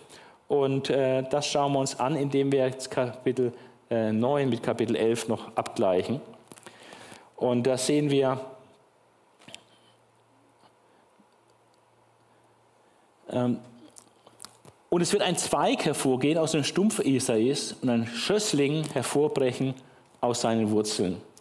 Und auf ihm wird ruhen der Geist des Herrn, der Geist der Weisheit und des Verstandes, der Geist des Rats und der Kraft, der Geist der Erkenntnis und der Furcht des Herrn. Zunächst mal bis hierher. Auch hier sehen wir wieder Ankündigung eines Nachkommens, erstmal geschlechtsneutral, ein Zweig, äh, später ein Schössling. Und irgendwann heißt dann auf ihm, er, maskulin. Er ist ein Junge, männlich. Ein Zweig, ein Schössling, ein, ein männlicher Nachkomme ist es. Genau wie oben. Ein Kind, ein Sohn. Dann das Haus Davids ist wieder involviert. Der, dieser Nachkomme, dieser Zweig, dieser Schössling, kommt aus dem Stumpf Isais. Isai ist der Vater von David. Das heißt, es ist die Linie, die Davidslinie. Aus der Davidslinie kommt er. Und der Messias kommt eben aus der Davidslinie. Es geht um den Messias. Ein Nachkomme aus der Davidslinie. Also Thron Davids, er sitzt dann auf dem Thron Davids. Warum? Er kommt auch aus der Davidslinie, aus dem Stumpf Isais und weiter unten nochmal aus dem Wurzelspross Isais. Also zweimal wird sogar gerahmt, oben und unten. Ja. Eine zweite Beziehung. Dann Ruhen. Äh, wir haben oben, äh, ein Kind ist uns geboren, ein Sohn ist uns gegeben, die Herrschaft ruht auf seiner Schulter. Das gleiche hebräische Wort findet sich dann in Kapitel 11, Vers 2 und auf ihm wird ruhen der Geist des Herrn. Und das hängt auch zusammen. Die Herrschaft hängt oder ruht auf seiner Schulter. Warum? Weil auch der Geist des Herrn auf ihm ruht. Ja, das äh, entspricht einander. Wiederum Namen äh, oder Funktionsnamen äh, spielen eine große Rolle. Immanuel in Kapitel 7, dann diese vier Namen in Kapitel 9. Und jetzt habe ich hier sieben Bezeichnungen für den Geist. Äh, sieben Namen für den Geist Gottes, der auf ihm ruht. Und das beschreibt praktisch das Wesen und Eigenschaften des Geistes. Also, und diese sieben wird also geteilt in praktisch in eins plus zwei plus zwei plus zwei. Dadurch habe ich vier Glieder. Ein eingliedriges Glied, Geist des Herrn, und dann noch drei jeweils zweigliedrige Glieder. Geist der Weisheit und des Verstandes, der Geist des Rates und der Kraft, der Geist der Erkenntnis und der Furcht des Herrn. Das heißt, ich habe auch hier die Zahl vier, vier Teile. Ähm, und oben habe ich auch vier Namen, Wunderrat, starker Gott, ewig Vater, Friedefürst. Die Zahl vier. Und hier habe ich auch vier Glieder. Ähm, dann taucht ähm, der Geist der Weisheit und oben als erster Funktionsname war Wunderrat. Er ist der wunderbare Ratgeber, also der, der absoluten Durchblick hat, ja? besser als jede KI. Ja? Er ist ein wunderbarer Ratgeber. Und dieses Ratgeben oder Weisheit haben, um Rat zu geben, dieses Motiv, ein Wunderrat zu sein, zeigt sich auch in diesem Geistbesitz, den er hat. Denn den Geist des Herrn zu besitzen, der Geist des Herrn, der in der Fülle siebenfach praktisch auf ihm sitzt, ist ähm, vier, vier Beschreibungen davon, ist, er ist ein Geist der Weisheit, ist ein Geist des Verstandes, ein Geist des Rats, Wunderrat, Geist des Rats und ein Geist der Erkenntnis. Also vier von der siebenfachen Beschreibung des Heiligen Geistes haben mit unserem Denkvermögen, mit unserem Erkennen mit, zu tun, mit Verstand zu tun. Wir sollen Gott lieben, auch mit unserem ganzen Verstand. Der Verstand ist nichts Negatives, im Gegenteil, es zeichnet den Geist Gottes aus. Der Geist ist ein Geist der Weisheit, des Verstandes, ein Geist des Rats, ein Geist der Erkenntnis. Ja. Und wenn dieser Geist auf ihm ruht, dann ist klar, warum dieser König Wunderrat heißt wenn er so geistbegabt ist. Ja. Dann Stärke, äh, haben wir auch, auch ein Geist der Kraft. Er ist ein starker Gott, haben wir gehört. Er ist ein Geist der Kraft, deswegen ist er auch ein starker Gott. Und äh, also die Funktionsnamen spielen eine große Rolle. Ich habe sieben Bezeichnungen: Geist des Herrn, der Weisheit, des Verstandes, des Rates, der Kraft, der Erkenntnis, der Furcht des Herrn.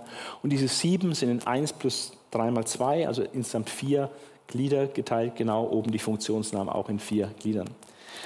Dann das Thema Recht und Gerechtigkeit, was in Kapitel 9 nur ganz kurz angetippt war. Äh, das ist aus, wird dann ausgeführt in den Versen äh, Jesaja 11, Vers 3 bis 5. Das ist nichts anderes als eine Erklärung, Erläuterung, was, was es heißt, dass er mit Recht und Gerechtigkeit regiert. Dann lesen wir in Vers, Kapitel 11, Vers 3. Und er wird sein Wohlgefallen haben an der Furcht des Herrn. Er wird nicht nach dem Augenschein richten. Also nicht nach, nach dem Äußeren bloß, nach dem Augenschein. Noch nach dem Hörensagen Recht sprechen. Also so Secondhand-Information sondern er wird die Armen mit Gerechtigkeit richten. Ähm, das heißt jetzt nicht, dass die Armen verurteilt werden. Die Armen sind sonst schon immer die Dumm und werden benachteiligt und, und getriezt äh, in der Welt. Und jetzt kommt er und, und tut auch sie noch richten. Nee, so ist gar nicht gemeint. Sondern richten heißt auch zu dem Recht verhelfen. Also er wird den Armen, den Elenden im Lande äh, mit Gerechtigkeit richten, heißt zu ihrem Recht verhelfen. Dass ihnen Gerechtigkeit widerfährt. Also Jesus setzt sich für die Armen ein. Wenn er kommt, wird, wird diese ganze Ungerechtigkeit, diese strukturelle Ungerechtigkeit, die existiert, wo wenige Superreiche durch Ausbeutung noch reicher werden und viele, viele Arme dafür bezahlen. Äh, all diese Ungerechtigkeit wird auch weggenommen werden und er wird ihnen zu ihrem Recht verhelfen, auf gerechten Lohn, ja, auf gerechte Behandlung, auf würdige Behandlung und so weiter. Also er wird die, den Armen zu ihrem Recht verhelfen. Das hat was mit Gerechtigkeit zu tun. Und den Elenden im Land ein unparteiisches Urteil sprechen. Er wird die, die Erde mit dem Staub seines Mundes schlagen. Das sagt wieder seine Kraft, die er hat, dass er schlägt. Und den Gesetzlosen mit dem Hauch seiner Lippen töten. Also wenn Jesus kommt, ist keine Softie-Regierung, äh, wo der Böse einfach noch verhätschelt wird und weitermachen darf, sondern wo dem Bösen Einhalt geboten wird und äh, mit dem Hauch seiner Lippen wird er den Gesetzlosen töten. Gerechtigkeit wird der Gurt seiner Lenden sein und Wahrheit oder Treue äh, der Gurt seiner Hüften. Also das hat mit Recht und Gerechtigkeit zu tun. Eines der großen Merkmale des messianischen Königs. Das Zweite, äh, was ein zweites große Merkmal des messianischen Königs und des messianischen Friedensreiches ist eben, dass es ein Reich des Friedens ist. Wir haben oben gelesen in Kapitel 9, Friede wird kein Ende haben auf dem Thron Davids. Ewiger Friede. Der Friede wird kein Ende haben. Im Psalm 72, ein messianischer Psalm, heißt es, dass er den Völkern Frieden gebieten wird. Er wird befehlen. Und dann müssten die Völker gehorchen und Frieden machen. Es wird der Krieg aufhören, haben wir in Kapitel 2 gelesen. Die Leute werden nicht mehr mehr Krieg lernen. Waffen werden zu äh, Flugscharen umgeschmiedet, weil es keinen Krieg mehr gibt, weil es Frieden geben wird. Und dieses äh, Frieden ohne Ende wird jetzt hier näher ausgeführt in Kapitel 11, äh, wie dieser Friede sein wird. Er ist umfassend. Da wird der Wolf bei dem Lämmlein wohnen und der Leopard sich bei dem Böcklein niederlegen. Der Kalb, der junge Löwe, das Kalb, der junge Löwe und das Mastvieh werden beieinander sein. Also, das wird völlig ungefährlich sein. Ein kleiner Knabe kann es sogar treiben. Also Frieden der Tierwelt. Kein Fressen und Gefressen mehr, sondern Frieden in der Tierwelt. Dieser Fluch der Sünde wird sich auch darin zeigen, dass in der Tierwelt Friede einkehrt und das Fressen und Gefressen werden aufhört. Die Kuh und die Bären werden miteinander weiden, ihre Jungen zusammen lagern und der Löwe wird Stroh fressen wie das Rind. Also dann wird es wirklich vegetarisch zugehen, auch in der Tierwelt. Und ähm, das ist ein wunderbares Bild für die Befriedung der Natur. Aber nicht nur äh, zwischen der Tierwelt, unter der Tierwelt wird Friede sein, sondern auch zwischen Mensch und Tier wird Friede sein. Wir haben schon oben gesehen, ein kleiner Knabe wird ein Kalb, Mastvieh und einen jungen Löwen treiben können. Völlig gefahrlos. Und hier heißt es, der Säugling wird spielen am Schlupfloch der Natter und der Entwöhnte seine Hand nach der Höhle der Otter ausstrecken. Also Schlangengetier, was vielleicht giftig, gefährlich ist normalerweise, aber für einen Säugling, für einen frisch Entwöhnten von der Mutterbrust alles völlig gefahrlos, weil einfach Friede ist zwischen der Tierwelt und der Menschenwelt. Aber, und das ist die Krönung dann, nicht nur ähm, in der Tierwelt unter sich, sondern auch zwischen Tier und Mensch, sondern auch noch zwischen Mensch und Mensch wird Friede sein. Sie werden nichts Böses tun, noch verderbt handeln auf dem ganzen Berg meines Heiligtums. Also im tausendjährigen Reich wird schon noch Sünde möglich sein, aber in Jerusalem wird eine absolute Zone des Friedens und der Gerechtigkeit, eine Oase sein. Äh, sie werden nichts Böses tun, noch verderbt handeln auf dem ganzen Berg meines Heiligtums. Und warum? Warum wird es so sein, dass der Friede auch bei den Menschen durchbricht und dass das Böse aufhört, dass nichts mehr Böses gegen den anderen getan wird? Warum? Denn die Erde wird erfüllt sein von der Erkenntnis des Herrn, wie die Wasser den Meeresgrund bedecken. Also das ist ein fantastisches Bild, gibt auch noch in anderen Propheten, äh, nicht nur bei Jesaja, auch in anderen Propheten gibt es dieses Bild von dieser umfassenden Gotteserkenntnis. Also wenn die umfassende Gotteserkenntnis bei Menschen Einzug hält, dann hält auch Friede Einzug ja, und Gerechtigkeit. Ja. Äh, wenn die Erkenntnis Gottes so allgemein verbreitet und ausgebreitet ist unter allen Menschen, die wahre Erkenntnis des Herrn, ähm, wie Wasser den Meeresgrund bedeckt. Es wird dann allgemeine Gotteserkenntnis sein. Und das ist der Grund, weshalb es dann Frieden gibt. Weil alle dann den Herrn erkennen und von daher auch verändert werden. Und es wird geschehen an jenem Tag, da werden die Heidenvölker fragen nach dem Wurzelspross Isais, wieder diese Verbindung zum Thron äh, Davids, zum Haus Davids, zum Davidischen Bund. Also die Heidenvölker werden fragen nach dem Wurzelspross Isais, der als Banner für die Völker dasteht und seine Ruhestätte wird Herrlichkeit sein. Dieser unscheinbare Vers hat es in sich, wie wir jetzt gleich noch sehen werden.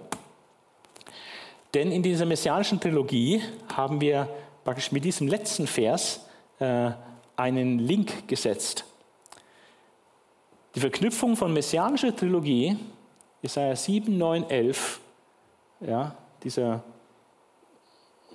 Jungfrauensohn Jesus Christus, der als messianischer König äh, Frieden und Gerechtigkeit äh, ohne Ende bringen wird, auf diese Welt bringen wird. Ähm, das wird verknüpft mit, dieser, mit diesem Sandwich vom messianischen Friedensreich von Kapitel 2 und Kapitel 4. Wie denn? Wenn wir nochmal genau Kapitel 11, Vers 10 lesen, diesen letzten Vers von Kapitel 11, ähm, da haben wir äh, die Aussage, äh, dass nach ihm, also nach diesem Wurzelspross Isais, also nach dem Messias, nach ihm werden die Heiden fragen. Und das erinnert ganz stark an Kapitel 2, Vers 3, wo es heißt, dass die Heiden kommen nach Jerusalem und praktisch dort sich belehren lassen. Sie werden ihre Fragen haben, sie werden sich da belehren lassen. Also sie kommen mit ihren Fragen nach Jerusalem, nach ihm fragen sie und vom Messias werden sie da belehrt werden. Also das Fragen der Heiden wird dann gestillt, äh, denn die Heiden fragen nach dem Wurzelspross Isais. Und das andere ist der, der Begriff Wurzelspross Isais, äh, das ist äh, verlinkt ähm, die messianische Trilogie mit Kapitel 4, Vers 2, wo vom Spross Jahwes geredet war. Der Spross Jahwes ist niemand anders als der Spross Isais. Das sind einfach die zwei Seiten der Herkunft des Messias, von Gott und, und auch von David, aus dem Haus David. Das ist die zweite Verlinkung. Dann wird er, dieser Wurzelspross Isais, heißt in Kapitel 11, Vers 10, er wird dastehen als Panier der Völker. Also Panier ist so ein äh, Zeichen, ähm, meistens mit Flaggen oder so wird das gemacht, auf dem Berg, also ein Kriegspanier, dass man sieht, okay, muss man ausrücken oder muss man einrücken, ähm, vorwärts oder müssen wir es zurücksammeln. Das ist das Orientierungszeichen. Hier wird gesteuert, hier werden Bewegungen von Menschen gesteuert äh, durch das Panier. Ähm, und der Wurzelspross wird jetzt zum Panier der Völker. Also er wird zum Orientierungspunkt, zum Orientierungszeichen. An dem werden sich die Völker orientieren. Er wird zum Panier der Völker. Und das ist das, was wir in Kapitel 2, Vers 4 sehen, dass sie nach Jerusalem äh, pilgern und äh, dort fragen und dass sie sich unterweisen lassen aus äh, dem Gesetz Jahwes. Ja, und ähm, dass sie sich dann auch in ihrem Verhalten, heißt es, und er wird richten und den Heiden und zurechtweisen viele Völker. Er gibt die Orientierung für die Völker. Er wird sie richten, er wird sie zurechtweisen. Er ist der Orientierungspunkt. Und das führt dann zum Weltfrieden. Und äh, ein weiterer äh, Link ist dann seine Wohnstätte oder seine Residenz wird Herrlichkeit sein. Das erinnert an Kapitel 4, Vers 6, wo dann über dem Zion, dem verherrlichten Zion, wo Gott gegenwärtig ist in Feuersäule, Rauchsäule, äh, dass es dann die, eine Decke sein wird wie eine, die Herrlichkeit. Ja, hier in Kapitel 4, Vers 2 sein, äh, 4, Vers 6 heißt. Ähm, dann über der ganzen Stelle des Berges soll wie diese Wolke sein und äh, die Herrlichkeit zu ihrer Versammlung, äh, über alles, was herrlich ist. Ja, ist immer von der Übersetzung manchmal abhängig. In der anderen Übersetzung ist es dann vielleicht klarer in Kapitel äh, da ist auch der Begriff Herrlichkeit in der Schlachterübersetzung Kapitel 6. Denn über der ganzen Herrlichkeit wird eine Decke sein. Ja, also Jerusalem wird verherrlicht sein, Gott ist gegenwärtig und seine Residenz, heißt es in Kapitel 11, Vers 10, da wo der Wurzelspross Israel ist, dann residiert, von dem Ort aus, wo er die Welt regiert, da wird Herrlichkeit sein. Also eine ganz starke Verlinkung zwischen diesem messianischen äh, Reich, äh, diesem, diesem, Sandwich, Kapitel 2 und 4, und dieser messianischen Trilogie, äh, Kapitel 9, 7, 9 und 11. Und es gibt auch eine Verknüpfung zu diesem zweiten Sandwich, also zwischen der messianischen Trilogie und äh, die Sache mit dem Gnadenjahr und Rachetag. Ja, äh, da gibt es auch äh, ganz wichtige Stichworte. Der Geist des Herrn äh, kommt in beiden Texten vor. Auf mir ruht der Geist des Herrn. Der, äh, der Geist des Herrn hat mich gesalbt. Isaiah 11, Vers 2, dass auf ihm ruht der Geist des Herrn und dann wird der Geist siebenfach beschrieben. Also der Geist verbindet die messianische Trilogie mit äh, diesem zweiten Sandwich äh, von dem Gnadenjahr und dem Rachetag. Und auch das Stichwort Gerechtigkeit äh, kommt mehrfach in, in, der messianischen Trilogie vor. Das ist ein riesiger Schlüsselbegriff, die Gerechtigkeit. Ja, und das ist auch ein Schlüsselbegriff in Jesaja 61 und 63. Also wir sehen, wie die Texte miteinander verwoben sind und dadurch gezeigt wird, was gehört eigentlich zusammen. Und äh, das sind äh, sehr wichtige Sachen. Jetzt kommen wir zum letzten äh, großen Punkt, das ist der Höhepunkt, die Gottesknechtslieder Jesajas. Und da haben wir mindestens vier, möglicherweise auch fünf. Ähm, in Kapitel 42 haben wir die Doppelfunktion, erst gesetzt zum Bund des Volkes, zum Licht der Nation, das ist die Doppelfunktion also Bund für Volk Israel, Licht der Nation. Aber der Schwerpunkt in Kapitel 42 ist die Völkerwelt. In Kapitel 49 haben wir auch wieder die Doppelfunktion Bund des Volkes, Licht der Nation. Aber der Schwerpunkt in Kapitel 49 ist Israel und dann kommt noch als neuer Aspekt die Erniedrigung und Erhöhung des Gottesknechtes dazu. Jesaja 50, 4 bis 11 spricht von Leiden und der Rechtfertigung des Messias und dass er seine Feinde am Schluss richten wird, verurteilen wird. Und Jesaja 52 ist das berühmteste Gottesknechtslied, ein unglaubliches Kapitel, wir werden es noch näher anschauen, äh, wo drei große Themen sich wie so ein roter Faden durchziehen, also wie so ein drei Farben, die sich durch diesen, dieses Lied durchziehen.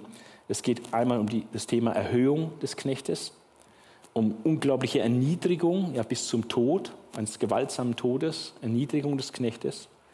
Und das Ganze wird dann theologisch gedeutet das äh, ist die einzig, einzigste Schrift, wo das im Alten Testament so kommt, dass es theologisch gedeutet wird, der Tod des Messias als stellvertretender Sühnetod äh, für die Menschen. Ja. Und äh, diese Lieder wollen wir uns jetzt noch mal kurz etwas näher anschauen. Und aber ich kann das nur ein bisschen antippen, weil das natürlich äh, viel zu viel Material ist. Äh, also hier hat man so ein bisschen, hier, wenn man von fünf Gottesknechtsliedern ausgeht, sieht man, wie da Zusammenhänge sind. Unten ne, 49, 50, 53 ist durch Erniedrigung und Erhöhung äh, zusammengebunden. 42, 49 durch diese Doppelfunktion, Bund des Volkes, Licht der Nationen. 53, 61 dieses Entweder-Oder. Glaube oder Unglaube bezüglich der Stellvertretung ist ein großes Thema. Kapitel 61, Gnade oder Gericht. Ja, Gnade oder Gericht. Und äh, in jedem Gottesdienstlied am Anfang ist ein bestimmter Aspekt thematisiert. Einmal die Demut des Knechtes, dann die Berufung des Knechtes, die Gottesbeziehung des Knechtes, der Erfolg des Knechtes und die Geistbegabung des Knechtes. Also das, äh, die hängen auch unglaublich eng miteinander zusammen, diese Texte. Und jetzt schauen wir einfach nur mal kurz an. Äh, hier das erste. Siehe mein Knecht, den ich halte, mein Auswählter, an welchem meine Seele wohlgefallen hat. Ich habe meinen Geist auf ihn gelegt. Also genauso wie auf dem messianischen König der Geist Gottes ruht, so hat Gott auch auf diesen Knecht seinen Geist gelegt. Das verbindet das Konzept vom messianischen König mit dem Konzept von einem Gottesknecht. Und dann sehen wir, wie der Schwerpunkt, äh, äh, also es kommt ein Doppelauftrag, aber wie der Schwerpunkt in Kapitel 42 auf die Nation, auf die Nation liegt. Er wird das Recht zu den Nationen hinausbringen. Er wird nicht schreien, die Stimme nicht erheben, seine Stimme nicht hören lassen auf der Straße. Das geknickte Rohr wird er nicht zerbrechen, den glimmenden Docht wird er nicht auslöschen. In Treue bringt er das Recht hinaus. Er wird nicht verzagen, noch zusammenbrechen. Ähm, Wörtlich heißt es eigentlich, er wird nicht verlöschen noch verglimmen. Ja. Ähm, also es ist ein Wortspiel auch noch mit den Begriffen, die vorher verwendet sind, vom geknickten Rohr und dem glimmenden Docht. Er selber wird nicht geknickt werden, er wird nicht verglimmen. Ja. Er, bis er das Recht auf Erden gegründet hat und die Inseln warten auf seine Weisung. Also es geht um das Recht Gottes, was er praktisch in die Welt bringt und es ist von den Inseln, von den Nationen die Rede, von den Inseln die Rede. Ja. Und ein siebenmaliges Nicht, was er nicht tun wird. Und äh, so spricht Gott der Herr, der die Himmel schuf, sie ausspannte, der die Erde ausbreitet, was auch ihr entsprost, wieder entsprost, der dem Volk auf ihren Atem gab und den Lebenshauch denen, die auf ihr gehen. Ich, der Herr, jetzt redet er der Gottes, Gott zu dem Gottesknecht, ich, der Herr, habe dich in Gerechtigkeit gerufen, ich ergreife dich bei der Hand und ich behüte dich und mache dich, jetzt kommt der Doppelauftrag, zum Bund des Volkes, zum Licht der Nation, um blinde Augen aufzutun, um Gefangene aus dem Kerker herauszuführen und aus dem Gefängnis, die in der Finsternis sitzen. Ich bin Jahwe, das ist mein Name. Meine Ehre gebe ich keinem anderen, noch meinen Ruhm den Götterbildern das Frühere, sie ist es eingetroffen und Neues verkündige ich, bevor es aufsprost, lasse ich es euch hören. Also das ist das berühmte Gottesknechtlied, das erste, Kapitel 42. Und äh, wir sehen, der Dienst des Knechtes ist Augen öffnen, buchstäblich durch Blindenheilungen, aber geistlich in den Menschen die Augen geöffnet werden für die Wahrheit und für, für, ja, für den Messias und Gefangenenbefreiung aus dem Kerker oder aus dem Gefängnis, auch buchstäblich, aber auch übertragen, eben aus dämonischer Haft, aber vor allem auch aus dem Gefängnis der Sünde. Also eigentlich diese drei Gefängnisse, buchstäblich dämonischer Belastung und äh, Gefängnis der Sünde. Gefangenenbefreiung und Augenöffnung, äh, das ist das Kerngeschäft äh, des Gottesknechtes. Okay, dann sehen wir hier, äh, wie, ähm, will das jetzt nicht im Einzelnen nachgehen, nur einfach zeigen, wie man jede einzelne Aussage hier in diesem Gottesknechtslied belegen kann, wie sich das auf Jesus bezieht im Neuen Testament. Ja, oder wie Jesus das erfüllt. Also er wird Knecht Gottes genannt in der Apostelgeschichte, er wird Auserwählter Gottes genannt in Lukas 5, 23. Ja. An ihm hat Gott wirklich wohlgefallen, das ist die Stimme Gottes vom Himmel, sowohl bei der Taufe als auch auf dem Berg der Verklärung, dass mein lieber Sohn, dem ich wohlgefallen habe. Also er wird es zitiert. Jesus, Gott sagt praktisch, das ist mein Gottesknecht aus Jesaja 42. Auf ihm liegt der Geist Gottes. Bei der Taufe kam der Geist auf ihn herab. Ne? Er bringt das Recht unter die Nationen. Äh, haben wir verschiedene Stellen, die sich darauf beziehen. Und so weiter. Also jeder einzelne Versteil kann man dann hier belegen. Erst dieser Doppelauftrag Bund des Volkes, also seine Funktion für Israel. Apostel 1,6, Herr, wirst du zu dieser Zeit dem Volk Israel das Reich wiederherstellen? Ihr sagt, nicht, das ist falsch, darum geht es nicht. Doch, das, das kommt schon, aber nicht jetzt. Das geschieht, wenn er wiederkommt. Aber es ist sein Auftrag, Israel das Reich wiederherzustellen. Und das ist die Sache, was erst zum Gesetz zum Bund des Volkes. Und das Gesetz zum Licht der Nationen, deswegen wird das Evangelium auch den Heiden verkündigt, dass sie selber zum Licht werden. Und ähm, der Paulus geht auch zu den Heiden, weil geschrieben steht, dass Jesus auch zum Licht der Nationen gesetzt ist. Also verkündigt er das Evangelium auch den Heidenvölkern. Ja. Dann das ganze Thema Augenöffnung und Blinden- äh, und Gefangenenbefreiung ist ein ganz großes Thema. Äh, das ist eines der, der häufigsten Wunder Jesu. Äh, Blindenheilungen und Dämonenaustreibungen. Das sind genau dieses Kerngeschäft, Augenöffnung, körperlich und geistlich und Befreiung aus Gefangenschaft, aus buchstäblicher, vor allem aus übertragener Gefangenschaft, dämonischer Gebindung und Gefangenschaft der Sünde. Ja, ähm, das mag zu 42 genügen. Kapitel 49, gehen wir gleich mal weiter. Äh, äh, da ist dann hier, äh, das lese ich jetzt nicht aus Zeitgründen, kann man nochmal nachlesen. Da geht es aber auch wieder um diese Doppel, äh, Doppelauftrag, aber jetzt der Schwerpunkt für äh, Israel. Und da wir, kann man auch genauso wieder jeden einzelnen Vers nehmen und sehen, das ist in Jesus erfüllt, das ist in Jesus erfüllt. Jesus ist berufen von Mutterleib an, ja, haben wir Stellen im Neuen Testament. Sein Mund ist wie ein scharfes Schwert, also er hat was wirklich zu sagen. Es ist das Wort Gottes, was aus seinem Mund kommt und es ist messerscharf und teilt. Äh, er wird Knecht Gottes genannt. Äh, er ist der wahre Gottesstreiter. Er ist von Gott als Richter eingesetzt. Er ist der, der die Sache Gottes kämpft. Durch ihn will Gott gepriesen werden. Äh, dann dieses Thema Erniedrigung, was erstmals in Jesaja 49 kommt, eine scheinbare Erfolglosigkeit. Kann man auch bei Jesus sehen in seinem Dienst, wo Leute plötzlich dann nicht mehr mit Jesus gegangen sind. Wo Leute weggegangen sind, wo es weniger wurden. Da sagt Jesus eigentlich, wollte auch gehen. Also scheinbare Erfolglosigkeit. Ja. Er soll Israel zu Gott bekehren, das ist eine, seine Aufgabe an Israel, Israel zu Gott bekehren. Ähm, er wird die Stämme Jakobs aufrichten. Das ist genau das, was die Jünger fragen. Herr, tust du in dieser Zeit dem, äh, dem Volk Israel die Stämme wieder aufrichten? Das Königreich wieder aufrichten? Und Jesus sagt, es wird später sein. Ähm, er wird die Bewahrten Israels wiederbringen. Er wird die Sammlung vollenden. Er ist das Licht der Heiden und vor allem er ist das Heil Gottes bis an der Weltende. Es gibt in keinem anderen Namen Heil auf der ganzen Welt nicht, in dem wir errettet werden müssen, als nur im Namen Jesu.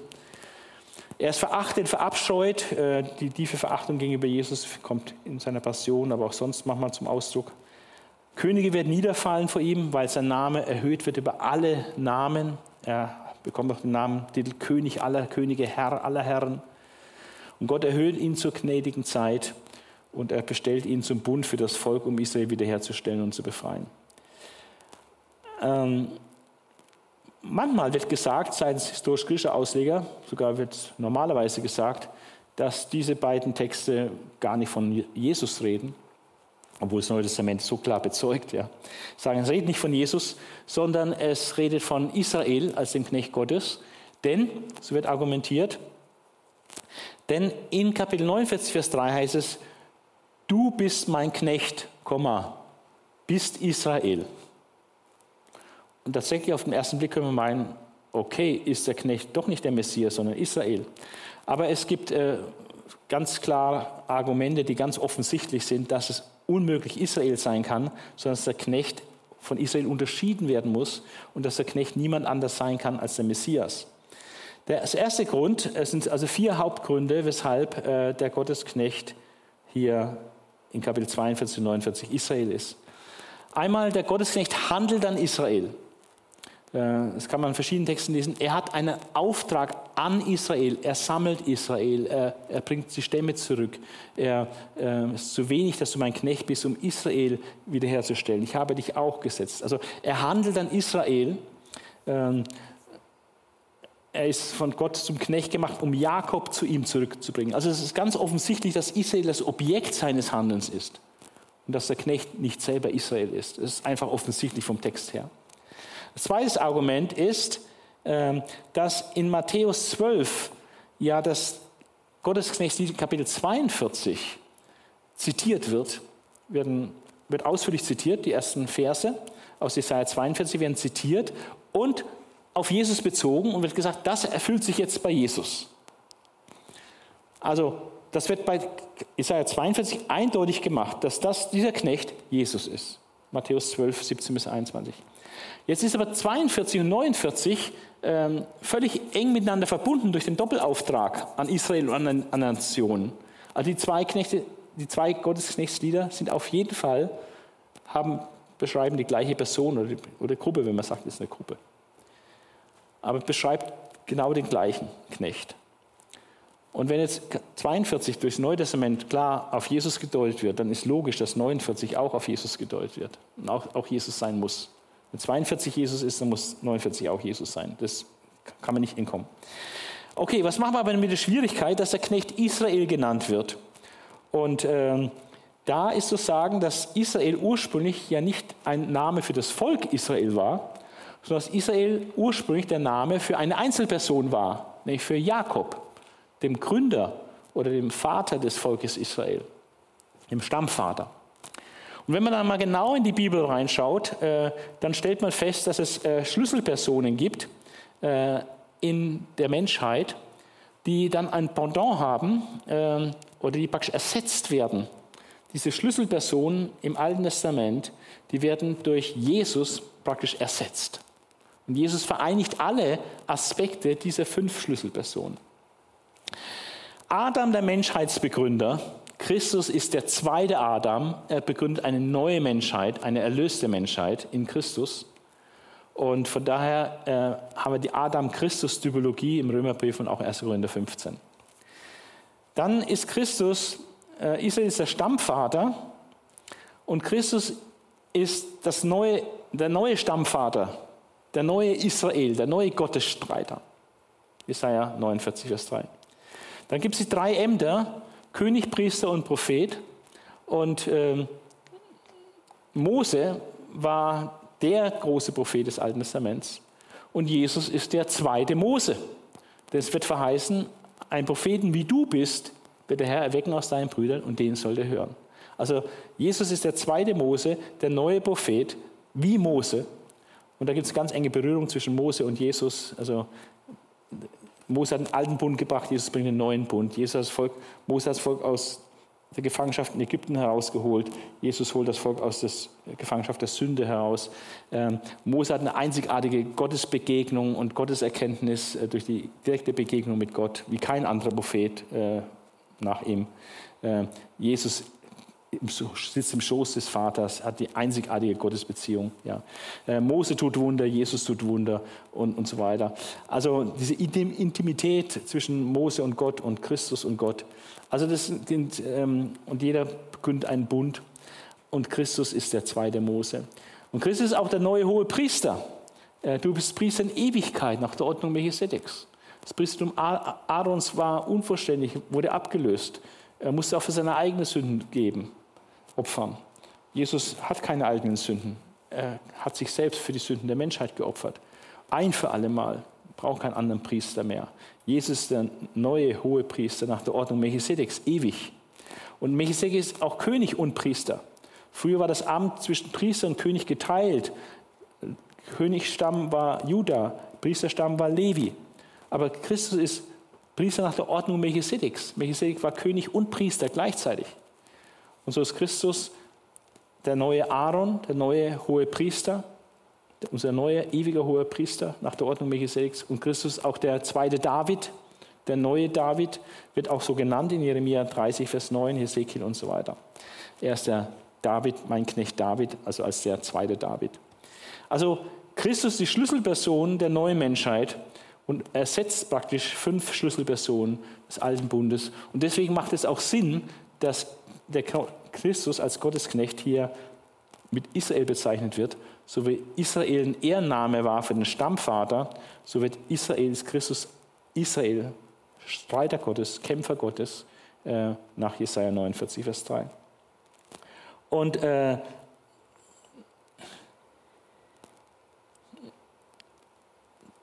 dann gibt es im Neuen Testament natürlich diese ganz klaren äh, Beziehungen äh, zwischen äh, Jesaja 49 und neutestamentlichen Stellen, habe ich oben schon gezeigt.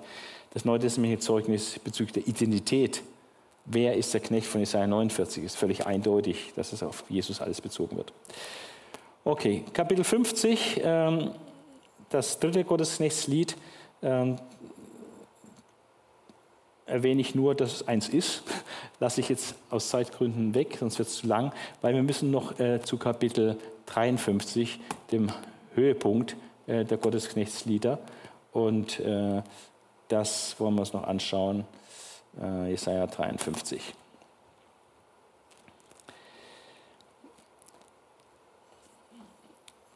Da äh, will ich nur ganz kurz vorausschicken, dass es unglaublich viele verschiedene Deutungsversuche gibt in Kapitel 43 wird es oft auf Gruppen gedeutet oder auf Individuen, aber ganz verschiedene. Es ist eine Vielzahl von Auslegungen, Kollektivierungsdeutungsversuche, kollektiv, also auf irgendwelche Gruppen, Klasse der Propheten, Israel oder sonst was, äh, oder individuelle Deutungsversuche, jede Menge, unglaublich, äh, was da alles gibt. Deutung sei es heute ziemlich in und so, also 15 verschiedene Deutungen. Hauptsache nicht das, was eigentlich offensichtlich ist, dass nicht Jesus ist und was die, alte, was die Kirche eigentlich immer geglaubt hat, dass es nicht Jesus ist. Es werden dann äh, Einwände erhoben gegen die Deutung auf Christus, die aber alle äh, wirklich minderwertig sind. Da ist kein starkes Argument dabei. Ähm, gibt ganz schnelle Antworten. Es gibt Details, die Jesus noch nicht erfüllt hat in den Gottesdiensten. Na und, wo ist das Problem? Das wird sie bei seiner Wiederkunft erfüllen. Also ist doch kein Einwand gegen die messianische Deutung. Oder der Begriff Knecht Jahwes findet sich sonst im Alten Testament nicht für den Messias. Naja, und wo ist das Problem? Ist halt hier zum ersten Mal. Aber dem passt Knecht Jahwes hervorragend auf den Messias. Wenn jemand den, Knecht, den Titel verdient hat, dann, dann der Messias. Also Abraham ist Knecht Jahwes, Moses Knecht Jahwes, ja, äh, Nebukadnezar und Chores sind Knechte Jahwes und so weiter. Warum soll der Messias nicht Knecht Jahwes sein? Das ist geradezu zu erwarten. Ja. Also die Einwände sind alles nichts. Ja. Das Konzept eines leidenden und Sühnung schaffenden Messias findet sich sonst nirgends im Alten Testament. Ja, es findet sich vorgeschattet im Opferdienst, muss man sagen. Äh, auch in der Opferung Isaaks wird es vorgeschattet. Aber vor allem wird es hier eben geoffenbart. Man kann jetzt sagen, weil es hier geoffenbart wird, kann es nicht sein, weil es sonst nirgendwo geoffenbart wird. Was ist das für eine Logik? Ja, ist überhaupt keine Logik. Äh, es gibt einfach Dinge, die auch zum ersten Mal geoffenbart werden. Und hier in Jesaja 53 wird zum ersten Mal geoffenbart, dass der Messias ein stellvertretendes Sühneopfer geben wird mit seinem Leben, um die Sünden der Welt zu sühnen. Also das ist äh, kein Argument gegen die messianische Deutung. Äh, vier weitere, äh, drei weitere äh, Ergebnisse. Die sechs Einwände gegen die messianische Deutung sind wirklich schwach und leicht zurückzuweisen. Ähm, und wir schauen uns kurz an, was sind die Gründe für die alleinige Deutung auf Christus.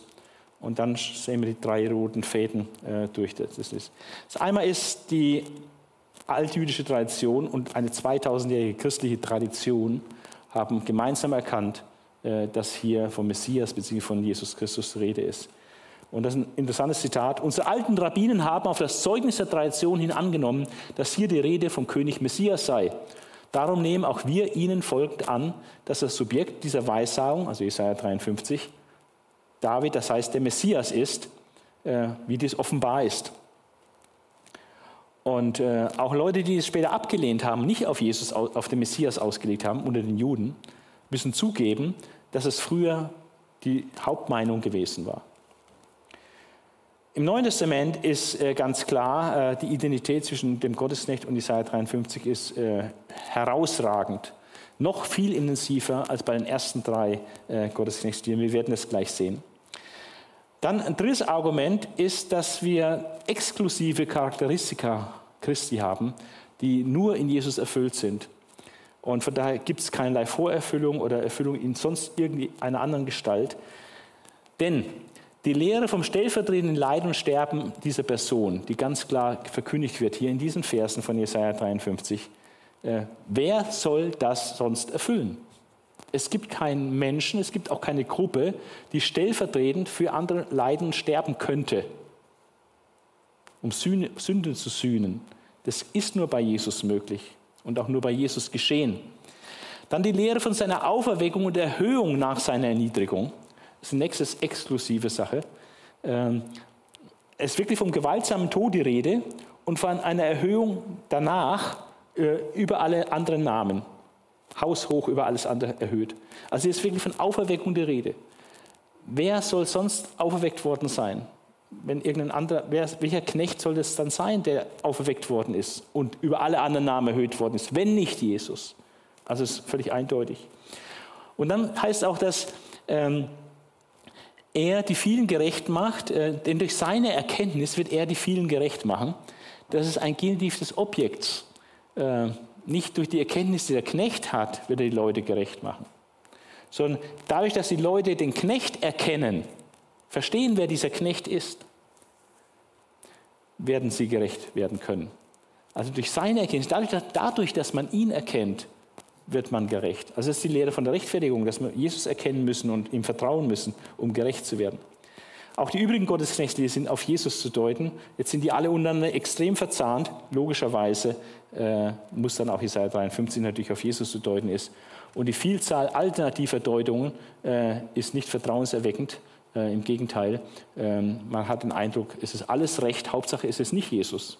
Also egal welche Auslegung man bringt, so schräg sie sein mag, äh, Hauptsache, man kriegt es irgendwie weg, dass es nicht Jesus ist. Aber es ist Jesus und ähm, das zeigt jetzt folgendes Tabelle.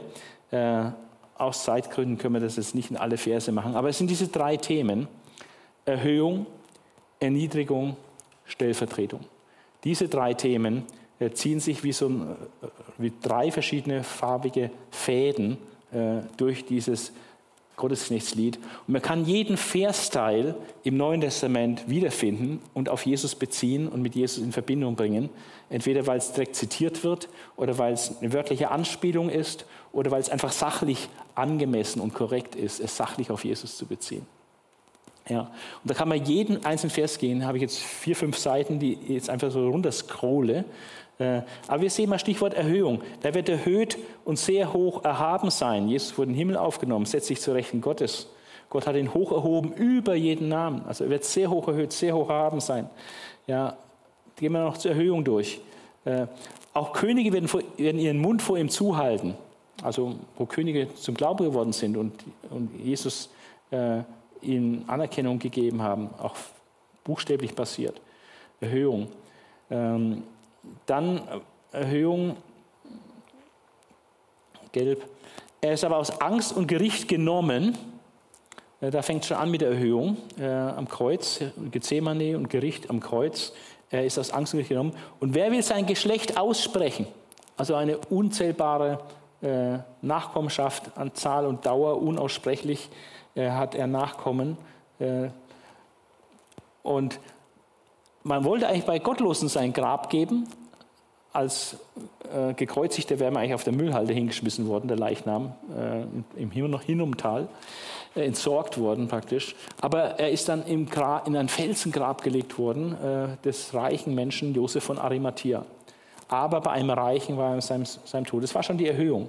Gott hat nicht zugelassen, dass er über seinen Tod hinaus weiter erniedrigt wird, sondern hat da schon nach seinem Tod unmittelbar wurde er immerhin schon mal in ein Felsengrab äh, ge gelegt und das wurde. Er wird, er wird Samen haben, Nachkommenschaft haben. Er wird in die Länge leben. Ich bin lebendig in alle Ewigkeit, sagt Jesus. Ja. Same Jesu, alle, alle Gläubigen aller Zeiten. Und durch seine Hand wird das Vornehmen des Herrn gedeihen. Also Gottes Pläne, Gottes Absichten gedeihen durch Jesus.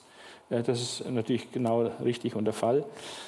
Wer, er wird seine Lust sehen und die Fülle haben. Ja? Die Gemeinde ist die Fülle Christi. Er hat seine Freude daran, hat seine Lust daran. Ja? Und äh, Gott sagt, ich will ihm große Menge zur Beute geben. Er soll die Starken zum Raube haben.